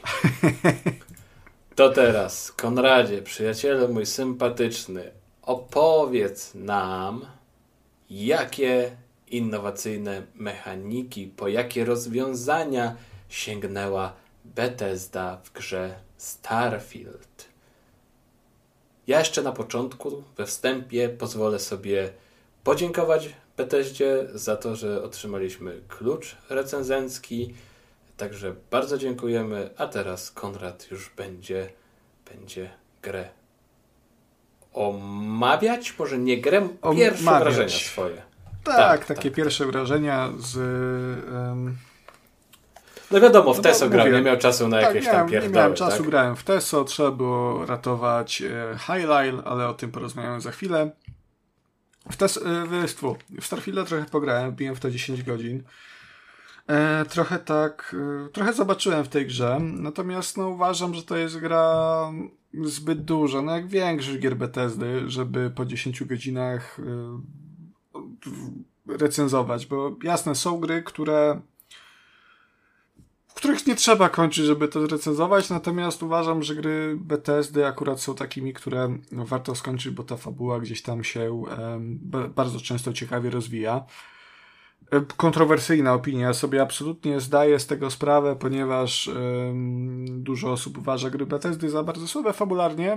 E, I tak też często jest. No, utarło się, że w produkcjach Bethesdy dużo ciekawsze są te, y, to wszystko, co jest dookoła tej fabuły, zadania poboczne, światy, zwiedzanie.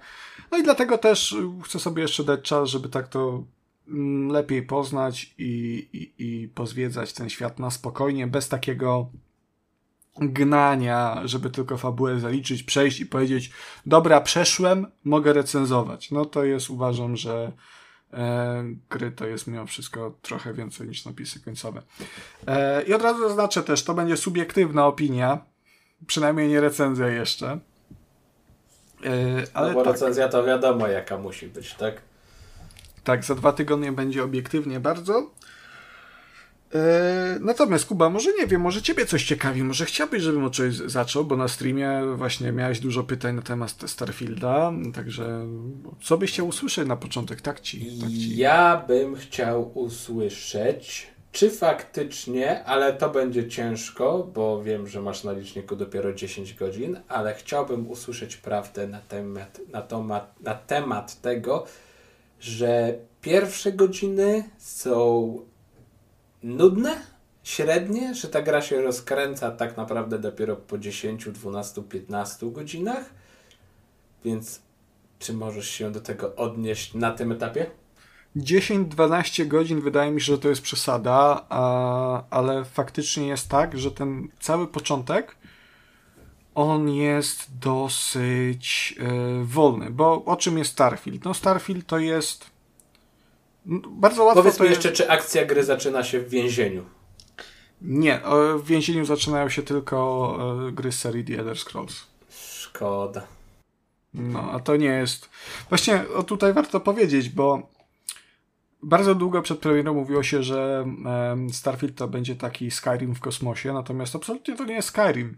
To jest Fallout w kosmosie i, i to nie jest prześmiewcze, to jest dosłownie Fallout w kosmosie. Jeżeli graliście w któregokolwiek Fallouta od trójki wzwyż, to doskonale wiecie, jak wygląda ta gra.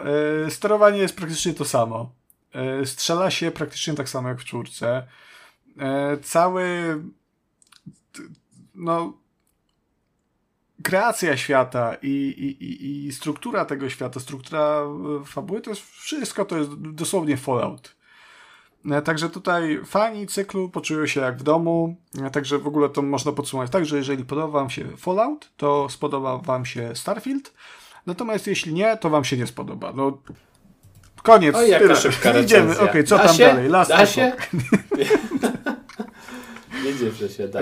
E, dobrze, to, to, to mówisz, że to może być przesadzone, że mozolnie się wszystko Tak, ale, zaczyna, ale daj, tak? Mi, daj mi skończyć, bo jeszcze nie skończyłem, Kubusiu, widzisz. Aż.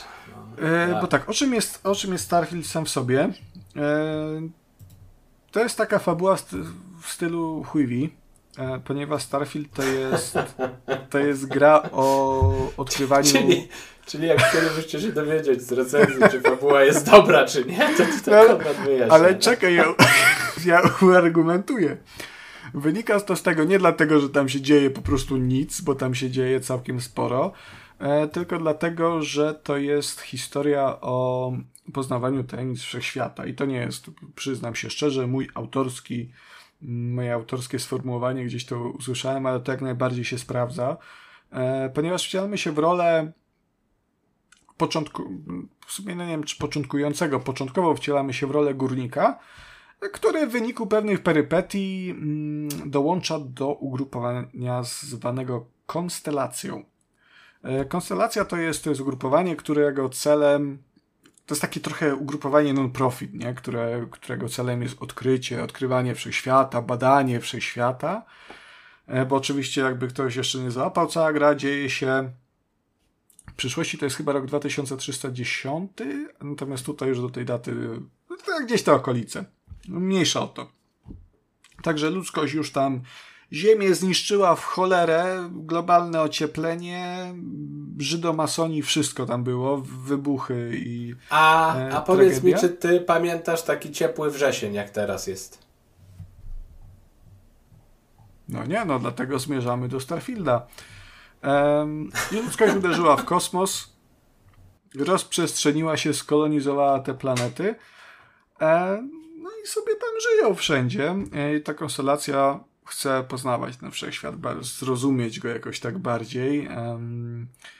I my do tego dołączamy. Dlaczego? No dlatego, że już w pierwszej misji, spoiler, e, natykamy się na pewien artefakt e, pradawny, w ogóle z niewiadome, niewiadomego pochodzenia, po którego dotk dotknięciu nagle tracimy przytomność, widzimy tak jakby cały ten wszechświat, wszystkie te układy słoneczne przemykały nam między oczami, słyszymy taką doniosłą muzykę i budzimy się nagle w e, lawatorium.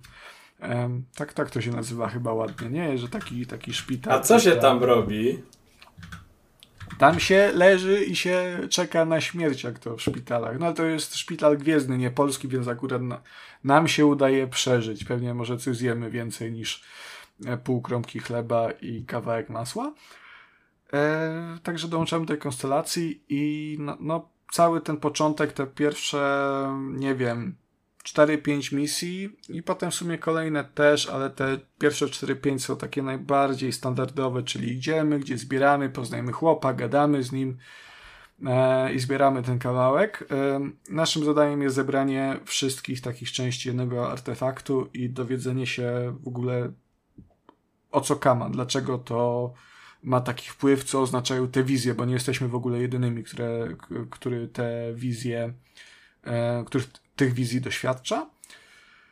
E, no i ten początek, mówię, faktycznie on jest taki, taki dość powolny, mało interesujący, ale to jeżeli przez to przebrniemy, to, to się zmienia, bo na przykład teraz robiłem bardzo przyjemne zadanie, e, też polegające oczywiście na pozyskaniu kawałka tego artefaktu, natomiast tam raz, że trafiałem do bardzo fajnej miejscówki, ona się nazywa Neon. I to jest w zasadzie takie Night City, e, albo to takie miasto szmuglerów z Gwiezdnych Wojen, już nie pamiętam nazwy, ale tam fani uniwersum będą wiedzieli.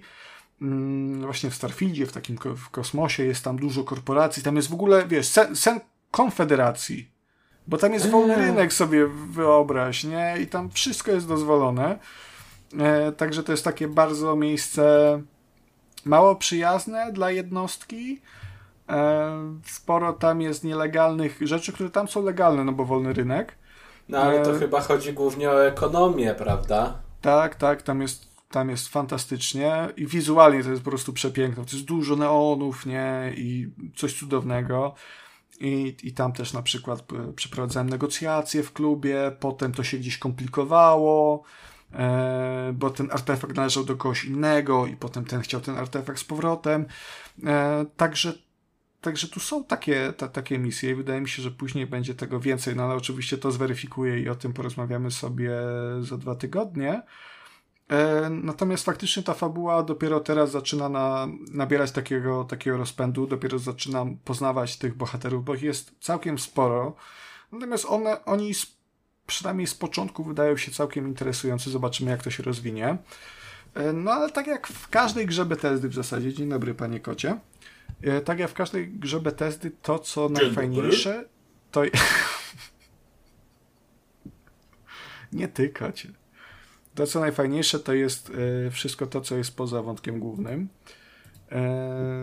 No i głównie dlatego, że Bethesda to, co zawsze robiła w swoich grach dobrze, to jest świat. I czy to był Skyrim, czy to był Morrowind, ale to, to też zależy, czy to, to Bethesda robiła ten świat, czy jednak AI generowało, prawda? To też ciężko znaczy, powiedzieć. Tutaj akurat Starfield oni gdzieś tam mówili, że używali AI do jakichś pobocznych dialogów NPC-ów, których się mija, z tego co pamiętam. Um, no ale jakby umówmy się, dialogi, jeżeli chodzi o Bethesda, nie są jakoś zbyt wyjątkowo dobre i nigdy nie były. No one są kompetentne, ale, ale też, też bez, bez przesady. Natomiast cały ten świat i to, jak on jest zaprojektowany, to jest no, coś przepięknego i każda planeta, którą odwiedzamy, każda, każde miasteczko, kolonia, którą odwiedzamy jest zupełnie inna.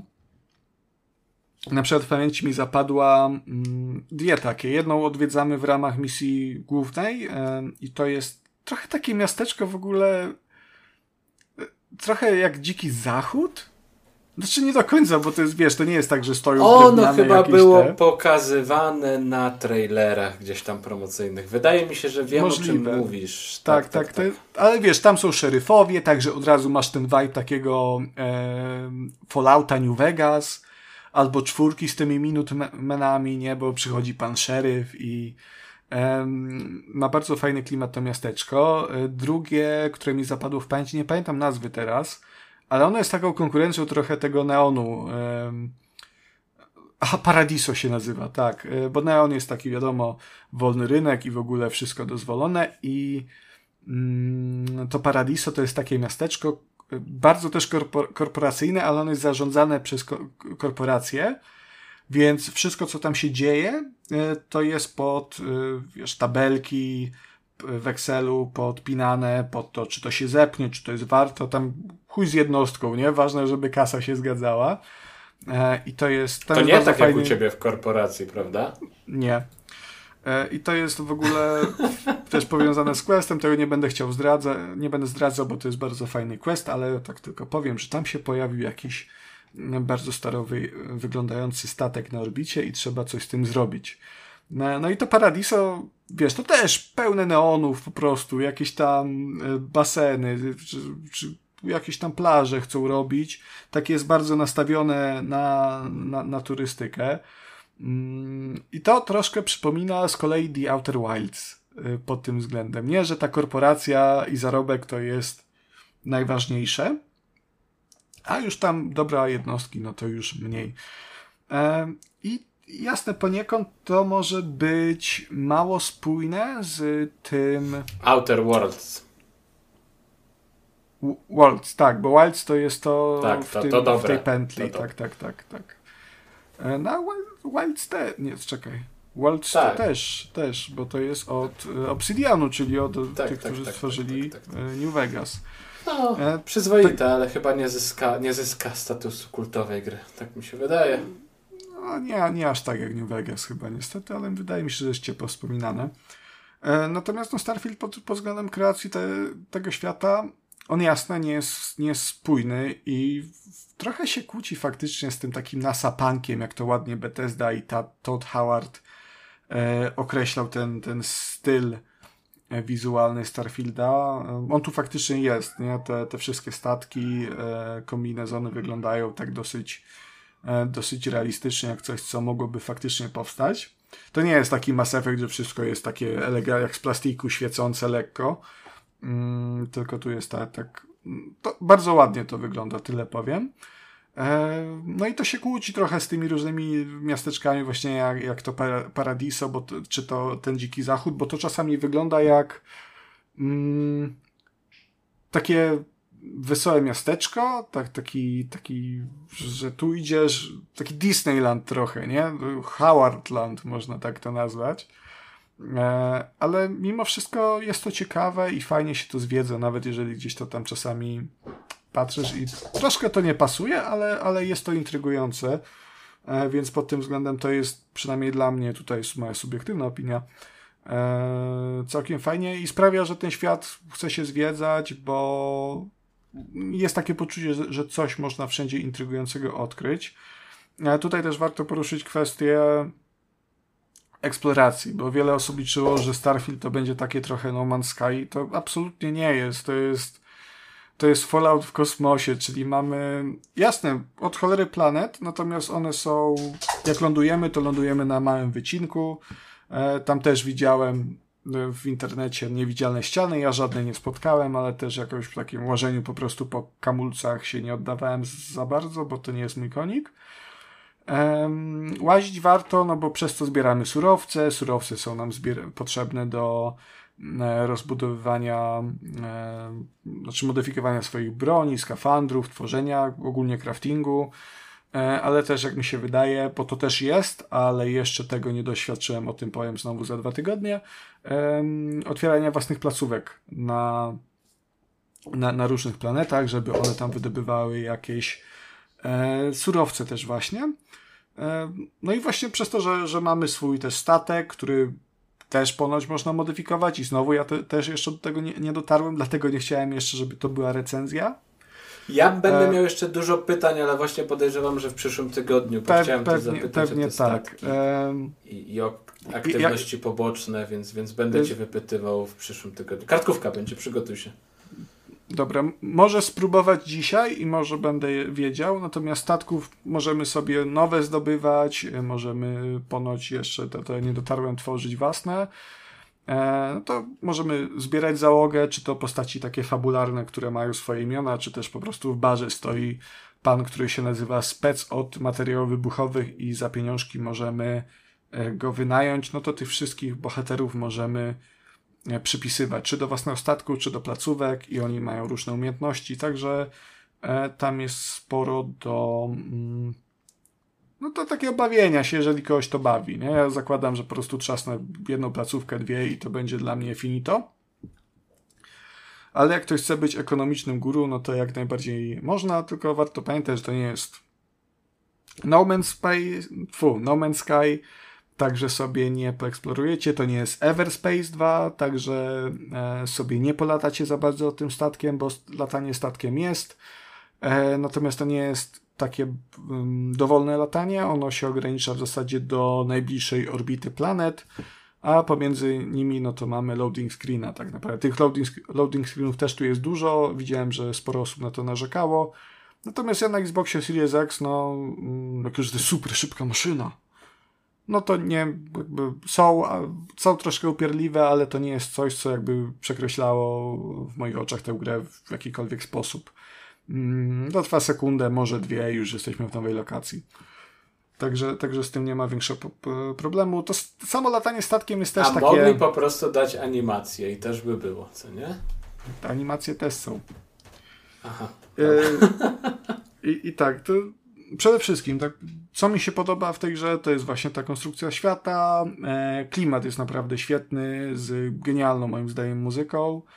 E, wizualnie też mi się podoba. E, no właśnie chciałem jest... zapytać, bo na przykład e, ja mam tak, że raz mi się bardzo, bardzo, bardzo podoba, a spojrzę na jakieś inne zdjęcie, na inny screen i mam takie, e, to Oprawa, starawo oprawa jest bardzo nierówna, bo na przykład... Aha, czyli to jednak te, prawda, dobra. Tak, te wszystkie miasta, które są, ten Neon, to Paradiso, to miasteczko z, tymi, z tym dzikim zachodem, e, Nowa Atlantyda, to wszystko wygląda, no jak może Nowa Atlantyda, Atlantyda jest akurat tak średnio urodziwa, e, ale te pozostałe trzy na przykład są absolutnie przepiękne, nie? Jak wchodzisz, widzisz te, te światła, gdzieś te efekty cząsteczkowe, to wygląda mega. E, bohaterowie też są całkiem ładnie wymodelowani, natomiast no to, no, to nie jest to nie jest topka, nie? To tak wygląda ok, ale widać, że to jest postać z gry e, i czasami też to wygląda momentami słabo. Mimika jest dziwna, bo mimika z jednej strony mi się bardzo podoba i jest najlepszą mimiką, jaką widziałem w grach Bethesdy, e, ale powierzchnia to nie jest, nie, jest, nie jest za wysoko zamierzona, bo tej mimiki w zasadzie nigdy nie było. E, a tutaj ona jest bardziej widoczna, przez to na nią zwracam uwagi, ale ona też jest taka, ona jest ładna, ale nie do końca. Taki to jest ta Uncanny Valley. Mm, no mi się graficznie podoba, ale, ale są pewne niedociągnięcia. E, niektóre lokacje faktycznie wyglądają gorzej. Mm, no i cóż, dobra, to, to mi się podoba z tych wszystkich rzeczy, to może przejdźmy trochę do szkalowania, no bo Starfield to nie jest gra moim zdaniem 10 na 10. E, ona w wielu miejscach jest bardzo upierdliwa. zanim do tego przejdę, to jeszcze chciałbym tylko powiedzieć o optymalizacji działaniu. Bo to jest ważne. Na, no, na ten temat się toczyły burzliwe dyskusje, e, jak ta obiektywnych recenzjach na przykład. E, I tak, no na Xboxie Series X to już jest, wyśmialiśmy to wielokrotnie, cały internet też, no ta gra działa w 30 klatkach. E, no tragedia, no na przykład no, no Szymon, pozdrawiamy Szymona, Szymon był bardzo oburzony i znając Szymona wiem, że on w takie gry to tak średnio chce grać, żeby nie powiedzieć, że w ogóle. E, mi to nie przeszkadza, no zwłaszcza, że w Starfieldzie te 30 klatek są faktycznie płynne, na Series X przynajmniej. E, nie spotkałem się z jakimiś cinkami, jakimś klatkowaniem. E, te 30 FPS-ów jest cały czas. Tylko problem jest taki, że jak ruszam tą kamerą, to widzę, jak, jak mi ta kamera rwie, nie? W sensie, to jest dziwne uczucie, bo widzisz, że ruch jest płynny, ale ta kamera jakby przeskakuje. Łapiesz o co mi chodzi, czy nie? E, czyli w takiego dungeon crawlera grasz sobie po prostu. Yy, troszkę tak. Bro, brońkę mam cały interfejs płynniutko, tylko tam kamera nie, nie nadąża. Wydaje mi się, że to jest problem z rozmyciem ekranu, które nie do końca działa, a które by to właśnie maskowało przy 30 FPS-ach. Da się do tego przyzwyczaić. Yy, nie jest to przyjemne, ale, ale, ale da się przeżyć. E, błędów też nie napotkałem, jakichś większych tak naprawdę. E, w sumie w ogóle nie napotkałem żadnych błędów. E, ale to jeszcze wszystko przede mną. Może to się zmieni w ciągu kolejnych 30 godzin. Na tę chwilę jest w porządku, także jeżeli macie Series X i obawiacie się o to, jak ta gra będzie działała, to z mojego doświadczenia jak na razie wynika, że, że, że nie ma większych problemów. A też widziałem na Twitterze w trakcie tych dyskusji, że też wiele osób e, wypowiadało się, że też nie miało większych problemów ze Starfieldem i z działaniem. Loteria, no znowu nie biorę odpowiedzialności.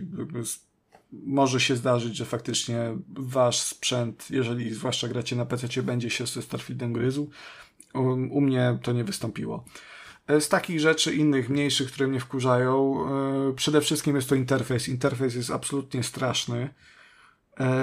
10 e, godzin to gram i dalej to nie jest dla mnie intuicyjne, chociaż już uważam, że powinno być. Prze przeklikiwanie się pomiędzy ekwipunkiem a jakimiś innymi rzeczami przez te menusy, gdzie wchodzisz czasami w te menusy tak głęboko, że dostajesz opcję, żeby przytrzymać B, żeby z nich wyjść w ogóle, nie? Bo to inaczej to będzie po prostu napieprzał to B, to, to B żeby się przez nie wszystkie wycofać. Um, I to jest dla mnie dziwne, bo Bethesda mimo wszystko zawsze sobie z tymi menusami radziła całkiem nieźle, czy to w tych DLS Scrollsach, gdzie były takie klasyczne, e, czy tutaj bliżej Starfielda tego... w Falloutach te, te, tego Fallouta MMO 76, tak? Chyba krytykowaliście za ten interfejs też. No ale to, to jest Fallout 76, nie? No, te, tego to się nie bierze pod uwagę. tak naprawdę. E, już nawet nie pamiętam, też był słaby, ale, ale tutaj jest jeszcze gorszy mi się wydaje. E, jest moim zdaniem źle przemyślany, źle zaprojektowany i po prostu upierdliwy. Zresztą e, tak samo jak cała klawiszologia. Latanie statkiem mnie najbardziej wkurza, bo w ogóle wchodzenie na statki, wychodzenie ze statków, ono jest bardzo niekonsekwentne. Mm, bo na przykład w pewne miejsca mogę sobie normalnie wylądować, ale jak już chcę wylądować na stacji kosmicznej, to ją muszę najpierw zaznaczyć, muszę podlecieć, przy, ten, przytrzymać przycisk na padzie i dopiero wtedy e, mogę zadokować. E, na planetę mogę po prostu, wiesz, włączyć skaner, kliknąć A i jestem na planecie. Plus tak samo jak chcę wrócić, to, to sobie przytrzymuję tylko tam. To jest w ogóle szybka podróż, też jest zajebiście niewygodna, ale to już mniejsza. Ale mogę sobie włączyć tą szybką podróż w miejsce, gdzie chcę skoczyć i już tam jestem. Ale jak jesteś na stacji kosmicznej albo w niektórych lokacjach, które twórcy sobie stwierdzili, że akurat tam e, szybka podróż nie będzie działała, no to trzeba dopiero się doczłapać na statek, wejść, usiąść za kokpitem, oddokować i dopiero wtedy można pomyśleć o skakaniu w inne miejsca. Tego skakania jest naprawdę bardzo, bardzo dużo tutaj. Czyli symulator. No, bo symulator upierdliwości, także... Także e, no to jest strasznie kiepskie. Nie jestem fanem strzelania też tutaj. Ono jest ok, ale jak myślicie, że, to, że tak to będzie strzelanka, no to nie, to jest... Bethesda ma problem ze strzelaniem. E, w sensie ta Bethesda, która robi gry, nie ta, która wydaje, no bo tu Duma mamy też zaraz obok. ale jest taki strasznie mało precyzyjne jest to celowanie, nie? I... A bo to napadzie, no to co się dziwisz? Nie, nie, nie, nawet nie o to chodzi, nie? To jakby jest bardziej nieprecyzyjne niż powinno być napadzie, o może tak. Kurczę, jak tak słyszę, jak szkalujesz, to ja się boję, że w przyszłym tygodniu to maksymalnie no, no. 5 na 10. 5 na 10 będzie. No, zobaczymy, zobaczymy. Czas pokaże. obiektywne no. recyzy. Czas pokaże, czas, czas pokaże, tak? Na, na, pewno. Na pewno. Na pewno. Także chyba tyle ode mnie na temat Starfielda na, na, na ten moment. Um, podoba mi się, bawię się w sumie świetnie i strasznie mi się ten, ten świat podoba. Mimo tych różnych niedociągnięć, upierdliwości, chce mi się w to grać dalej, co nie jest zbyt częste w przypadku różnorakich gier, a, a Starfield to jednak mi dostarcza to takie uczucie, że jeszcze, jeszcze bym se tam poszedł, tu bym se zwiedził tę lokację. E, także, także jak dla mnie bardzo spoko. Mm, jeszcze za dwa tygodnie do tego wrócę i opowiem Wam o takich już moich e, finalnych przemyśleniach i o tym, czym to jest w pełni. O. Czyli w następnym epizodzie Trójkastu będzie jechane ze Starfieldem, będzie na tak, ostro. Tak, tak, tak. To będzie taka ostatnia epoka Starfielda. Dobrze, dobrze. Eee, kurczę, powiedziałeś o tym właśnie, że wygrałeś 10 godzin i że jest dużo gier, które po tym czasie da się już no może nie zrecenzować, ale być pewnym niektórych rzeczy. Y, ja się z tym całkowicie zgadzam. I teraz ja opowiem o takiej grze, której pomimo tego, że też spędziłem z nią 10 godzin, to tak naprawdę nie wiem, co mam powiedzieć i nawet nie to, że jestem rozczarowany, nie to, że mi się podobała, naprawdę jestem bardzo zmieszany, ale to wynika chyba z nieco innej rzeczy, do której przyjdziemy później, a mowa tutaj o Last Epoch, mm, czyli takiej grze, która w Early Accessie już się pojawiła dawno, dawno, dawno temu. E, I ja ją, pierwszy kontakt miałem A, właśnie. Konrad pomylił grupy i napisał na innej publicznej grupie, że idzie na siku. E, bardzo zabawna sytuacja, polecam. A, dobra, nieważne. E, ja z tą grą z Last Epoch miałem kontakt właśnie na początku Early Accessu, odpaliłem, wtedy też jeszcze grałem na gamingowym laptopie, który był super gamingowy. Optymalizacja gry była fatalna i no nie dało się w to wtedy grać. Te dwie rzeczy się skumulowały, mój słaby sprzęt, słaba optymalizacja, więc po prostu odpuściłem, odpuściłem temat. Wróciłem sobie po latach, bo gdzieś tam coraz więcej osób tę grę zachwalało, gdzieś tam w mojej baniesce coraz częściej się pokazywała. E, mamy tutaj do, do czynienia z takim właśnie Diablo-klonem, hack and slashem, który Zapowiada się bardzo fajnie i ja nawet miałem ochotę na tego typu grę, więc jako takie, takie, tak, taka odskocznie od, e, od Baldura, no coś po prostu potrzebuję takiego. Mm, I pograłem 10 Teso. godzin. Teso mogłoby być, ale potem bym potrzebował trzeci odskocznie od Teso jeszcze, wiesz, to, to by było tak. E, I właśnie pograłem 10 godzin i, i dalej nie wiem, co mam sądzić o tej grze i trochę mnie to przeraża. Bo to jest, to jest taki samogrej na razie, to wiesz, to po prostu nie wiem, trochę tak grałem i miałem wrażenie, że dlaczego przez tyle lat nikt nie zrobił nic lepszego niż Diablo 2, że nie wiem, te takie jakieś no postacie, umiejętności, to jest takie, takie wszystko bardzo, bardzo, bardzo gdzieś tam w Diablo, ale takie aż aż nie wiem, mam wrażenie, że po prostu strasznie się zmęczyłem hack slashami i jak kiedyś uważałem hack slashe za mój gatunek koronny, gdzie po prostu nie przepuszczałem y, żadnej grze. Nie wiem, te wszystkie Wiktory Wrany, Valhensingi, Torchlighty, w to się wszystko po, prostu grało po kolei. Może nie jakoś tam nałogowo, że, że multi i endgame, no ale się po prostu przechodziło. Tak teraz, co się nie dotknę, to mnie całkowicie odbija od tych gier i po prostu są mi one, nie wiem, jakieś takie całkowicie obojętne w tej swojej rozgrywce, że ja, że ja gram i to, to ciachanie potworków ee, nie, nie, nie, nie wywołują mnie żadnych emocji. Po prostu biegam sobie teraz tą postacią na jakiegoś tam nekromantę, sobie zrobiłem panią nekromantkę i wszyscy przeciwnicy, szkielety niszczą wszystko, wszyscy wybuchają, wszystko się rozwala dookoła, te przedmioty wypadają, ja je zbieram. To się dzieje, ta akcja jest, te walki są, umiejętności jak najbardziej, armia nieumarłych za mną chodzi, a jednak jakoś nie ma w tym wszystkim emocji i ja chyba sobie, prawdę mówiąc, odpuszczę dalsze zagłębianie się w tą grę, bo widzę, że tam twórcy przyszykowali tej takiej zawartości bardzo, bardzo dużo, bo pomimo tego, że spędziłem z tą grą już właśnie te 10 godzin, to na przykład craftingu, gdzieś ulepszania przedmiotów, to, to w ogóle nie liznąłem bo, bo po co to robić na podstawowych poziomach, jak wiadomo, że tutaj zaraz pokonam kolejnego bossa i wypadnie mi kolejny legendarny przedmiot, który będzie lepszy, a przeciwnicy jeszcze nie stanowią żadnego wyzwania, także ja nie muszę się zbroić po zęby, po prostu biegam z tym, co mam i z tym, co wypadnie, więc to wszystko jest tak bardzo zostawione na e-endgame. W ogóle drzewka umiejętności, które postacie mają w tej grze są bardzo, bardzo rozbudowane i tutaj trochę taka mieszanka Diablo 3 z jakimś Path of Exile, z jakimś właśnie Diablo 2.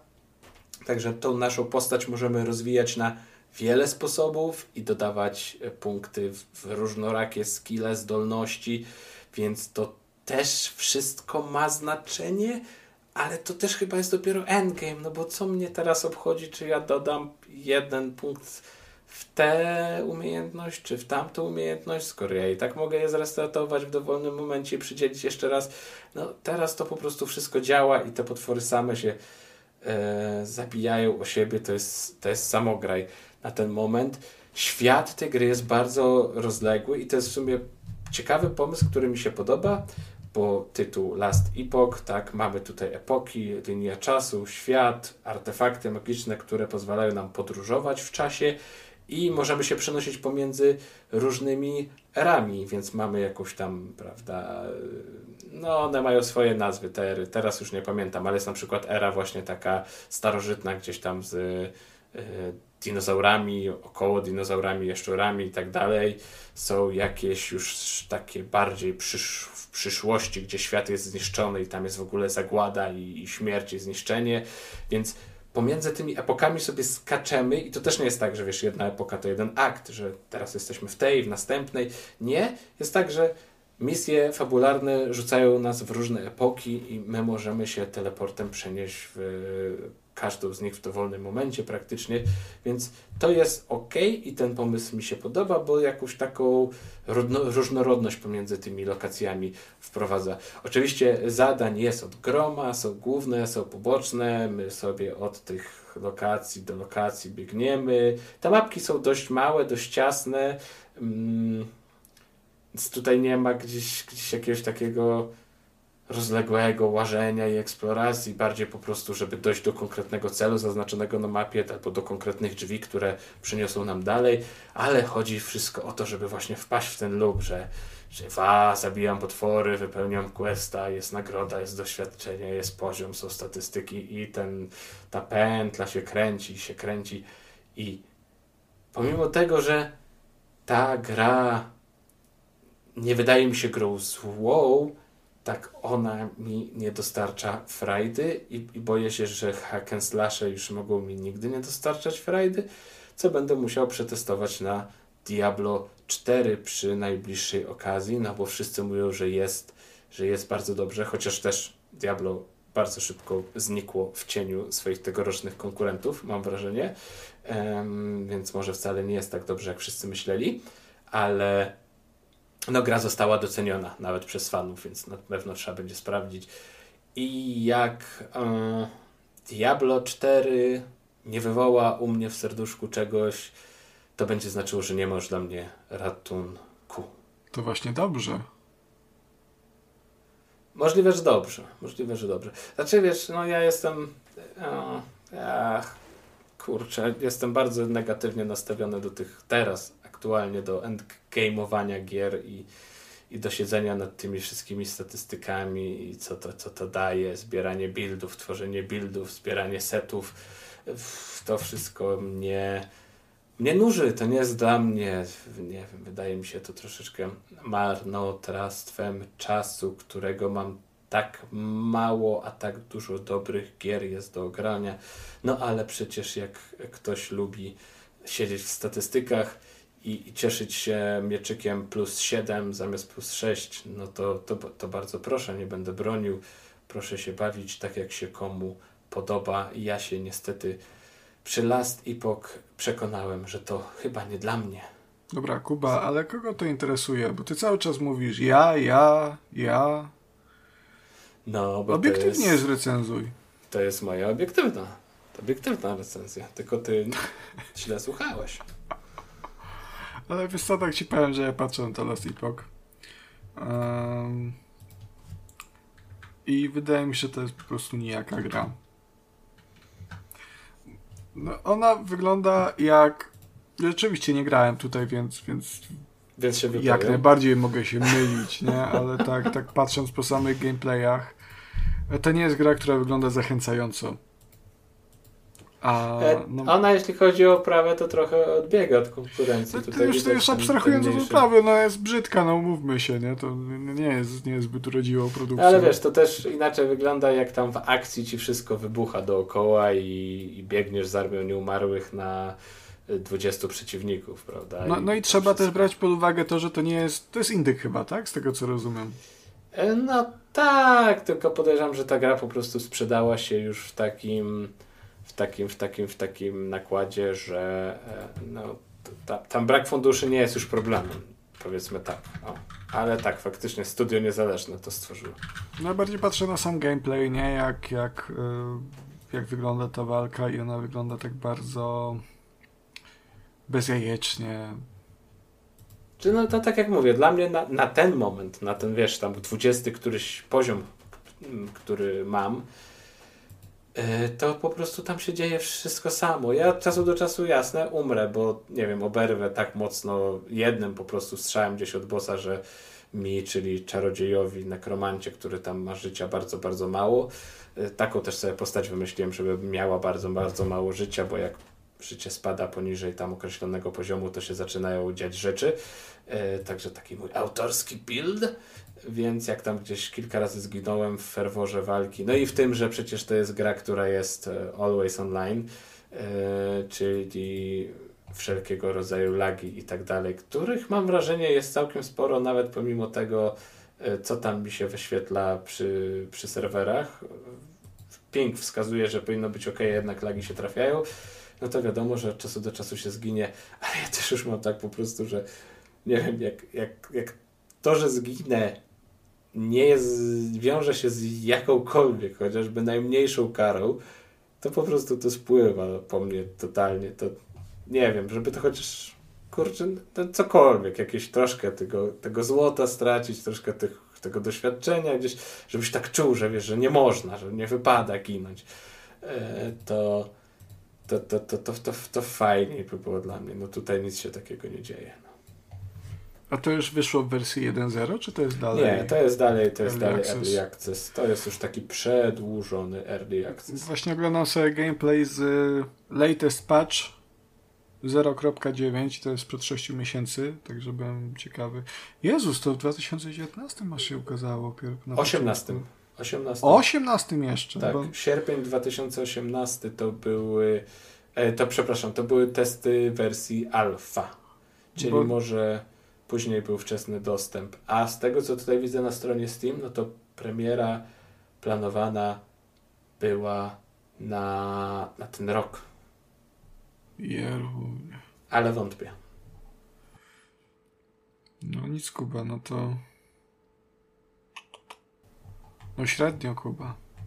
No troszkę, troszkę, troszkę, troszkę średnio. Można powiedzieć, że to, to, to No nie mam płynnego przejścia, no co ci powiem.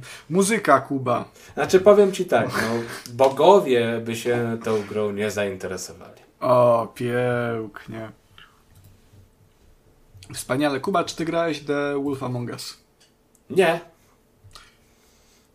Koniec. Żałuj, powinieneś, świetna gra. Wiem, wiem, A, wiem, wiem. a, ale też wiem, że jesteś trochę komiksowy, może czytałeś baśnie. Nie. Nie, no to powinieneś jak najbardziej. e, tak jak mi wszystko zepsuł. No, Kurde. Przepraszam, przepraszam. Na ciebie liczyłem. Kacper na 100% nie grał, ale miałem nadzieję, że może ty grałeś. Ale czekaj, grałem w taką inną muzyczną grę, która była popularna ze dwa Guitar lata temu. Hero. Nie, nie, nie, nie, nie, nie, nie, nie, nie. Oczywiście jej tytułu nie pamiętam. Ona była w e, Game Passie. Coś tam z Art albo Ark w tytule, a najprawdopodobniej nie. No ale nie przypomnę sobie teraz. Teraz słuchacze się zastanawiają, to czym oni pierdolą? Najprawdopodobniej Co? tak. Jakie Guitar Hero, jakie The Wolf Among Us, co łączy te gry ze sobą? Natomiast tym łącznikiem, moi kochani słuchacze, jest produkcja tegoroczna, która nosi bardzo intrygujący tytuł, czyli e, Stray Gods The Role Playing Musical. Jest to gra od e, studia Summerfall Studios. I to jest w sumie chyba produkcja e, pierwsza produkcja, która trochę przy, przywróciła mi e, wiarę w to, że jeszcze w giereczkach można zrobić coś innowacyjnego. Że Zawsze, to nie zawsze jest tak, można. no zawsze można, ale wiesz, to zazwyczaj są innowacje takie bardzo malutkie. Natomiast e, Stray Gods to jest gra, która w ogóle. Teraz patrzę na, na, na to, co robiło studio, i to nie jest pierwsza gra tego, tego typu. E, natomiast jest to na pewno pierwsza gra, z którą ja się spotkałem e, w tym gatunku, bo to, to jest musical, tak jak sama nazwa wskazuje. I nie przypominam sobie żadnego innego musicalu, który byłby grą. Bo jasne, tam jakieś filmowo to gdzieś tam się widziało, jakiś West Side Story, prawda?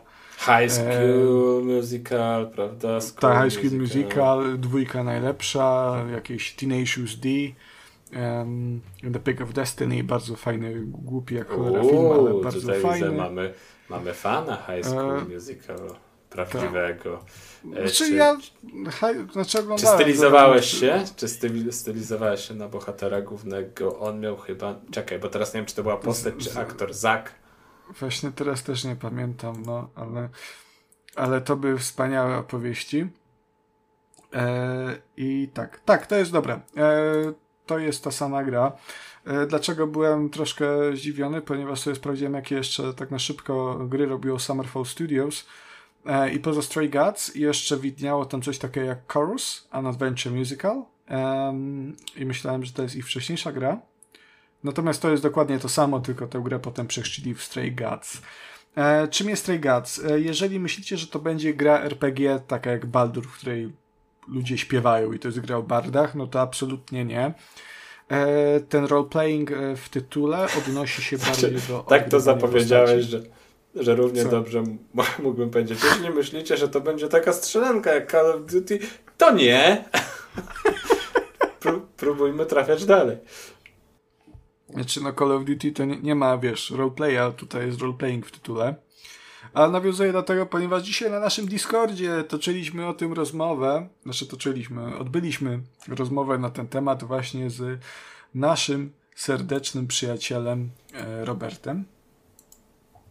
Pozdrawiamy E, Roberta. właśnie Zawsze mocno tego, i czy- gorąco. na temat tego, czy to jest roleplay, czy to nie jest roleplay. No, no, no nie, jest, nie, jest to, nie jest to w żadnym razie roleplay, tak jak Robert zauważył.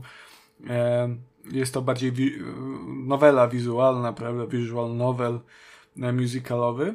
Mm, Natomiast mówię, no to, to roleplaying się odnosi bardziej do tego aspektu dialogów, do wpływania na historię poprzez dokonywane wybory, do wcielania się w tę postać i to jest tutaj bardzo fajnie rozwiązane. Co to, czy to jest taka klasyka, ale, ale bardzo, bardzo dobrze to wypada przede wszystkim ze, ze względu na samą historię. E, wcielamy się bowiem w Grace, e, czyli wokalistkę jakiegoś tam undergroundowego zespołu, bodajże z Nowego Jorku, e, która na, na samym początku przeprowadza jakieś tam przesłuchania na, mm, do, do tego zespołu. E, I już kiedy te przesłuchania się zamykają, przychodzi do niej e, pewna pani, przedstawia się jako Calliope. I ona no pięknie śpiewa i wręcz nasza bohaterka się do niej dołącza. To jest taka pierwsza otwierająca piosenka śpiewają razem, jest cudownie, w ogóle przeżycie, można by było powiedzieć, że mistyczne, nie z tej ziemi. Mm. Niedługo później e, Calliope wpada do e, mieszkania bohaterki, e, zakrwawiona z raną, e, po czym umiera. Jak się okazuje, była to grecka bogini, która w momencie swojej śmierci przekazała swoją e, boskość, swoją boską cząsteczkę właśnie Grace, i tutaj otwiera się mm, cały nowy świat, zarówno dla Grace, jak i dla gracza, ponieważ okazuje się, że w tym świecie, mm, w świecie przedstawionym w grze, e, pośród ludzi żyją także bogowie. Oni się oczywiście maskują i nie zaznaczają swojej boskości e, ogólnie publice. Znaczy to jest to, jest to e, powód, dla którego ja pytałem cię, czy grałeś do Wolf Among Us, bo to jest bardzo podobny koncept. Tylko, że tam byli e, bohaterowie baśni braci Grimm, e, którzy sobie żyli w e, naszym świecie ukryci przed wszystkimi. Tutaj natomiast są to greccy bogowie. Psikus polega na tym, że no tutaj nie jesteśmy jednym z tych greckich bogów, tylko jesteśmy trochę uzurpatorem, a przynajmniej tak nas postrzega Rada Boska, składająca się z um, Afrodyty, Ateny, Persefony i e, Apolla. No i oczywiście, jak już jesteśmy uzurpatorem i oni uznają, że przejęliśmy tę e, moc w sposób, no powiedzmy, że nielegalny, ale no, że to my mogliśmy zabić Kaliopi, żeby przejąć tę moc, no to zostajemy skazani na śmierć. Po, po krótkich negocjacjach udaje nam się wynegocjować to, że, do, że dostajemy trzy dni, żeby udowodnić swoją niewinność, że to był wszystko przypadek, jest, nie my zabiliśmy. Także no, to jest taka gra detektywistyczna na przestrzeni kolejnych trzech aktów. To jest też e, fajny taki, e, fajny taki smaczek. No, naszym zadaniem jest odkryć prawdę, odkryć kto zamordował Kaliopi, oczyścić się z, mm, prawda, z, z, z, z tych zbrodni zarzutów, tak, dziękuję. A przy okazji e, poznać ten intrygujący świat bogów, poznać e, relacje między nimi, bo to jest też świetnie zarysowane tutaj. No bo mimo wszystko, no od starożytności to tak przynajmniej z 2000 lat to minęło, nie? A ci bogowie dalej żyją. E, także super ciekawe jest poznawanie tego, co między nimi się na przestrzeni tych lat wydarzyło, jakie były różne dziwne, często krzywe akcje i dlaczego to wygląda e, tak, jak wygląda, dlaczego części bogów, na przykład no, no Zeusa przynajmniej, e, dlaczego części bogów, nie Zeusa, Hadesa, e, nie spotkamy. To jest, to jest wszystko bardzo fajne. A całe doświadczenie jest, jest wzbogacane o właśnie ten aspekt musicalowy super tutaj jest to, bo po pierwsze, e, aspekt audiowizualny jest absolutnie kapitalny.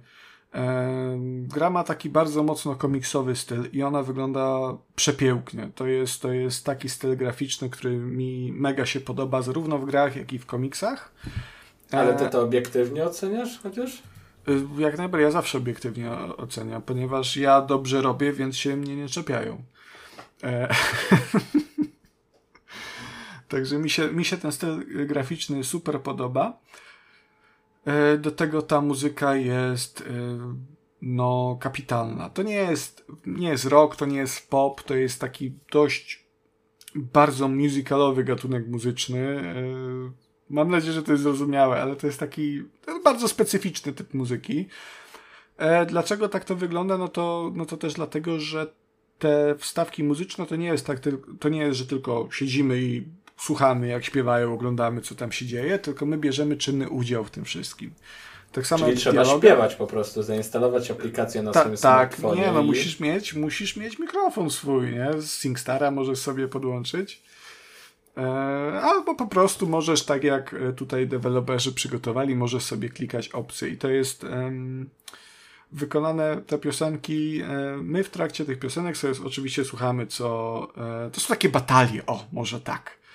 I my sobie słuchamy, co nasz oponent, z którym z którym sobie śpiewamy, ma nam do zaśpiewania i wybieramy opcje, które myślimy, że mogą nakłonić go na, do wyjawienia prawdy, do współpracy, ponieważ właśnie tą mocą Calliope, którą my e, przejęli, przejęliśmy, jest zdolność do wymuszenia na kimś właśnie e, współpracy, po, czy też wyjawienia prawdy poprzez, poprzez ten śpiew. To jest taki, tak, nasza taka magiczna moc. E, I to są takie batalie, my właśnie wybieramy, co chcemy zaśpiewać i od tego, co zaśpiewamy, za, no, zależy to, co się, co się wydarzy. Potem też mamy oczywiście w samych dialogach też wybory moralne, z kim chcemy się na przykład sprzymierzyć, kogo porzucić, także z kim chcemy, chcemy poflirtować, bo jakieś wątki romantyczne tutaj też są. E, także to wypada tutaj naprawdę świetnie i ja jestem absolutnie zachwycony. E, gra mi się po prostu kapitalnie. E, raz, że ten świat jest mega ciekawy i to jest nawiązanie do The Wolf Among Us i do komiksu Baśnie to jest już od razu u mnie mega plus, a to, że ten musical naprawdę oferuje tak fajną muzykę i tę świetną oprawę graficzną, to jest dla mnie mega, mega plus również. Mm, także zachęcam do sprawdzenia. Obejrzyjcie sobie gameplaye. Tu też zaznaczam, że to jest raczej produkcja skierowana do osób, które lubią e, powieści wizualne e, i przy okazji też nie przeszkadza im śpiewanie. E, a nie powinno. Tutaj też obsada jest naprawdę bardzo fajna, bo na przykład mamy tutaj e, Troja Bakera, e, mamy tą panią czekaj, już ci powiem jak ona... O, to panią z The Last of Us 2, która się wcielała w Abby, czyli Laurę, La, fu, Laurę Bailey. Um, także obsada jest naprawdę kapitalna, oni też się wywiązują. Jedynym takim minusem, który mnie uwiera jest to, że ta e, ścieżka dźwiękowa, w sensie same dialogi, one są bardzo nierówno wyważone pod względem głośności. Także na przykład na, nasza bohaterka sobie mówi To tak normalnie, jak nasz ostatni stream. Tak, no dokładnie. A, a, a, potem się okazuje, że taki Jakub Smolak przychodzi, e, Jakub Bóg Brud e, i on mówi bardzo, bardzo cicho, a inny przychodzi i nagle drze mordę tak, że sąsiedzi się budzą i pytają o co chodzi. No ale to jest taka drobnostka. Poza tym ja jestem absolutnie zachwycony. Jest to świetna, świetna gra jedyna w swoim rodzaju, mam wrażenie. Jeżeli znacie jeszcze jakieś produkcje właśnie który, których gatunkiem jest musical. Dajcie mi znać, ja to bardzo chętnie sprawdzę. Jak na razie to jest pierwsza, jedyna, z którą się spotkałem i super, naprawdę. Stray Gods, The Role Playing Musical e, uważam, że, że warto sprawdzić. Świetny indyczek.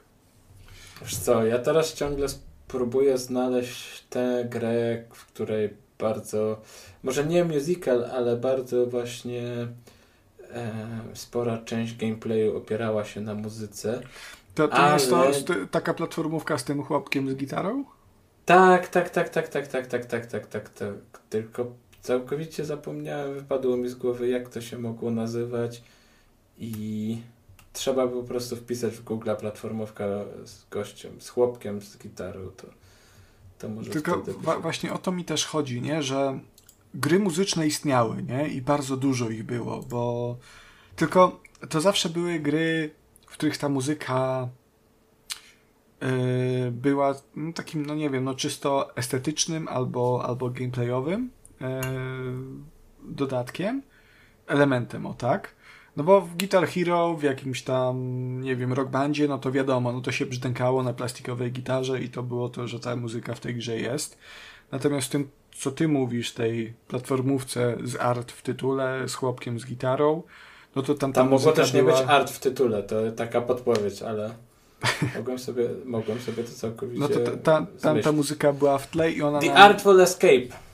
Artful Escape, no to to było w tle bardziej, nie? Natomiast tutaj to jest taki musical, musical, nie? że jest fabuła, ludziki sobie gadają, a za chwilę nagle zaczynają śpiewać. Niektórzy to lubią, ja lubię, niektórzy nie lubią. Więc obiektywnie no musicie sami sobie odpowiedzieć, czy lubicie, czy nie lubicie. Jak lubicie, koniecznie sprawdźcie. E, Dziękuję, że pomogłem. Tak? Mam nadzieję, że pomogłem. Jak dla mnie, jeżeli, jeżeli wasze. No bo znacie mnie, trochę już 51 odcinków mamy za sobą, to jeżeli mm, nasze preferencje się między pokrywają, no to myślę, że warto Stray Gat sprawdzić, bo mi się mega podoba. E, świetna produkcja. Prawie tak świetna Kuba jak e, dodatek, szósty chyba. Do, czego to może online, być dodatek? E, zatytułowany High Isle. Jest to dodatek, który się ukazał w 2022 roku, czyli to oznacza, że to jest ostatni dodatek, który otrzymałem od Bethesdy i który czuję się zobligowany, Matko żeby omówić. bosko, kochano. Kończy się pewna era, Kuba. Kończy się pewna era. To ja sobie teraz popłaczę te 15 minut tutaj cicho w kąciku, a ty możesz śmiało recenzować i po prostu daj znać, jak się skończy. Na pewno nie chcesz? Nie chcesz pytań zadać? Nie, no zadam, zadam, zadam. Jak tam? No, fabuła jest i trochę inna kraina tutaj, bardziej na tych wyspach. Takie to jest wszystko scentralizowane na tych wyspach. No ale dochodzą nowe postaci, nowe zadania, trochę nowych umiejętności też jest. E, dużo, dużo wątków nowych, także na pewno warto sprawdzić. E, warto sprawdzić. Jak najbardziej, Kubusiu, popatrz, jak, jak, jak ty mnie znasz. E, jest to chyba ja znam dodatki do TESO. Jest to chyba mój ulubiony dodatek do TESO, z, którymi, z którym miałem do czynienia, bo no, przeszedłem tylko te główne. E, jestem bardzo pozytywnie zaskoczony, bo myślałem, że szczerze, no czuję olbrzymi przesyt TESO i muszę sobie teraz robić długi Czego? detoks. Nie wiem, Kuba, ale e, myślę, że te 90 godzin na liczniku to, to mają mają coś tutaj do, do roboty z tym wszystkim. E, natomiast High Isle e, zaskoczył mnie super pozytywnie. Przede wszystkim e, fabułą, bo tak jak Kuba powiedział, jest inna fabuła, no nie uwierzycie. Natomiast ona tu jest naprawdę dobrze poprowadzona i ona jest poprowadzona w zupełnie inny sposób niż w tych wszystkich innych dodatkach, czy nawet podstawce. E, już sam początek jest intrygujący, ponieważ The High Isle toczy się na tak zwanym archipelagu Systres. E, to oczywiście tam chyba tam jest trzy wyspy. E, natomiast dlaczego to jest ważne? Ponieważ to jest e, taki odosobniony, trochę mm, oderwany od tej wojny trzech, trzech królestw w Tamriel archipelag i tam też udają się trzej królowie. Kacper, Baltazar i Melchior żeby debatować... Myślałem, że Kacper, Konrad i Kuba. Nie, tylko Kacper jest. E, także trzej władcy królestw Tamriel udają się właśnie na ten archipelag, żeby tam przeprowadzić rozmowy pokojowe. E, psikus polega na tym, że nigdy tam nie docierają, ponieważ nagle e, zrywa się potężna burza, kiedy oni płyną statkiem. Statki się rozbijają, a władcy znikają. No i trochę jest kurde przypał, nie? No bo tak, wiesz, jakby tak ci nagle Andrzej Duda, ten, kto tam jest jeszcze? E, Biden i królowa Elżbieta, no królowa Elżbieta nie. Ten, który, jak on się nazywa? Filip? Nie Filip. Ten król, co tam teraz jest, jakby tak nagle zniknęli, jakby mieli jakieś rozmowy przeprowadzać, to tak średnio by to wypadło, nie? E, trochę mógłby się jakiś PR Vortex e, wydarzyć. Więc naszą rolą jesteśmy tutaj zaproszeni przez e, Lady Arabellę. E, I to jest też bohaterka z e, Morrowinda, tam ją przynajmniej ja poznałem. Tak, w sumie te wszystkie dodatki miałem, nie jestem pewien, czy ona tam została wprowadzona po High Isle. Wydaje mi się, że nie, ale tu też się mogę mylić. I właśnie. Ale jak to możesz nie być pewny? No, mogę się, mogę, no, dużo jest postaci. Teso, Konrad. No ale daj mi opowiedzieć i to jest bardzo, to jest bardzo ciekawe, Kuba. E, no i naszym celem jest oczywiście mm, odnalezienie ich przede wszystkim, a przy okazji odkrycie, kto za tym wszystkim stoi. I to jest fajne w tym dodatku, że ta intryga, ta tajemnica ona jest utrzymywana do samego końca, bo zazwyczaj te wszystkie dodatki miały jednak tę fabułę taką bardzo mocno patologiczną. Na początku jasne, coś tam się działo, nie wiadomo co, w drugiej misji się do, dowiadywaliśmy co się stało, a potem tam robiliśmy jakieś questy, które tam na końcu zabijaliśmy bossa i był, był happy end. E, tutaj mimo wszystko ta intryga jest do samego końca utrzymywana e, i to jest super, bo to trzyma w napięciu, śledzi się to z zainteresowaniem. Także dla samej historii bardzo polecam.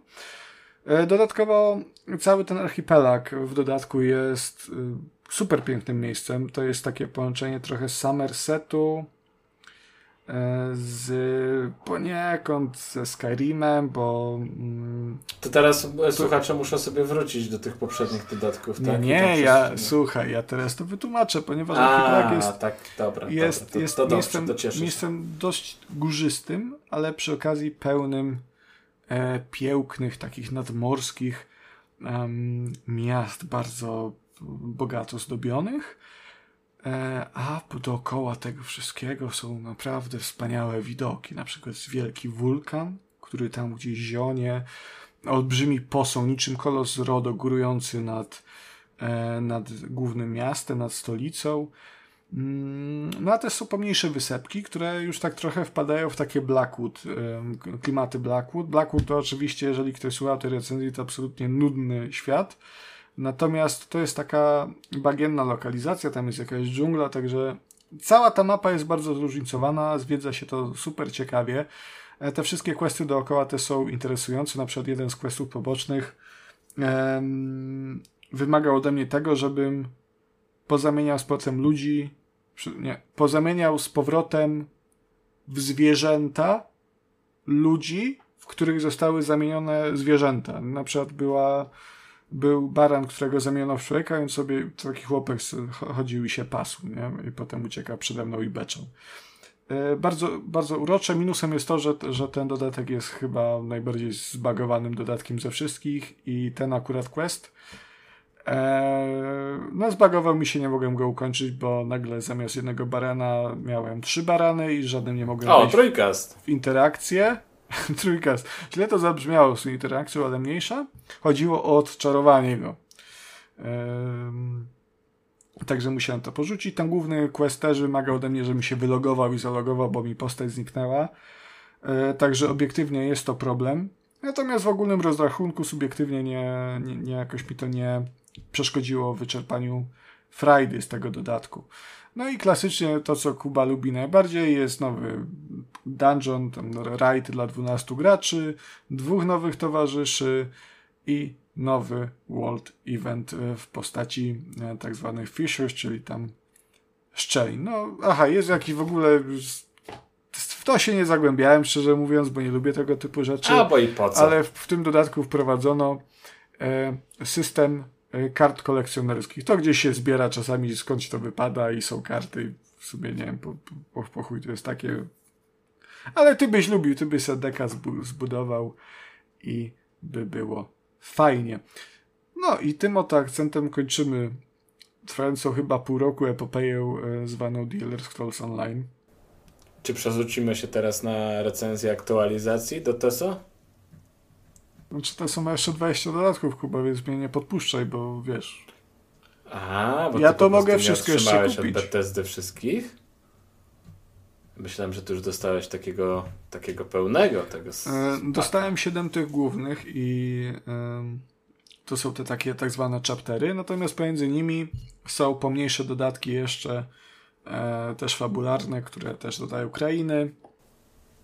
I, i to po takie, prostu takie mniejsze historyjki. O z Patronite'a ci to wszystko opłacimy, Konrad, żebyś mógł dalej kontynuować tę piękną, cudowną serię. Kuba, to ja, to ja chyba kupię. Ja w następnym odcinku chyba opowiem o kolejnym dodatku, tak coś mnie... już ci mnie prosisz, Kuba. Już wylewa już po prostu. Że tak sobie grać gdzieś we własnym tempie, ale to zawsze do tej recenzji to trzeba ograć. To gdzieś, ojej, ojej, ojej. No, będzie nam bardzo smutno bez kolejnych recenzji TESO. No, ale... A to nie, to, to w takim razie ja spoko, ja kupię. nie może przecież wiecznie trwać, tak? Będziemy nad tym ubolewać i płakać. Za ostatni grosz to kupię, jak jesteśmy w takich klimatach muzycznych. Tak jak płaczemy za Kacperkiem, który dzisiaj się niestety nie pojawił na odcinku. Hmm. Hmm. Ale może będzie na następnym. Może jeszcze, może jeszcze wróci. Ale był Kacperek na ostatnim odcinku Retro, do którego przesłuchania zachęcamy. Tak, oczywiście. A na dzisiaj to już chyba będzie tyle. Będziemy kończyć. I przypomnijmy jeszcze na koniec, że zapraszamy właśnie na naszego Discorda. Mm, No bo chcemy to tam wszystko rozkręcić, chcemy być ze słuchaczami e, bliżej, być w takim stałym gdzieś kontakcie. E, Tam też można zostawiać swoje sugestie na temat odcinków. Ja w ogóle mam nadzieję, że w tym epizodzie moje echo jest trochę, trochę, trochę mniejsze, bo e, w ostatnim było dość e, słyszalne, więc, więc tutaj W jest każdym, bardzo. w, ka- w każdym. Ale w ostatnim mam wrażenie szczególnie. E, Ale ty to jak ty, wiesz, na streamie mnie w ogóle nie słychać, nic nie powiesz, echo jest, nic nie powiesz.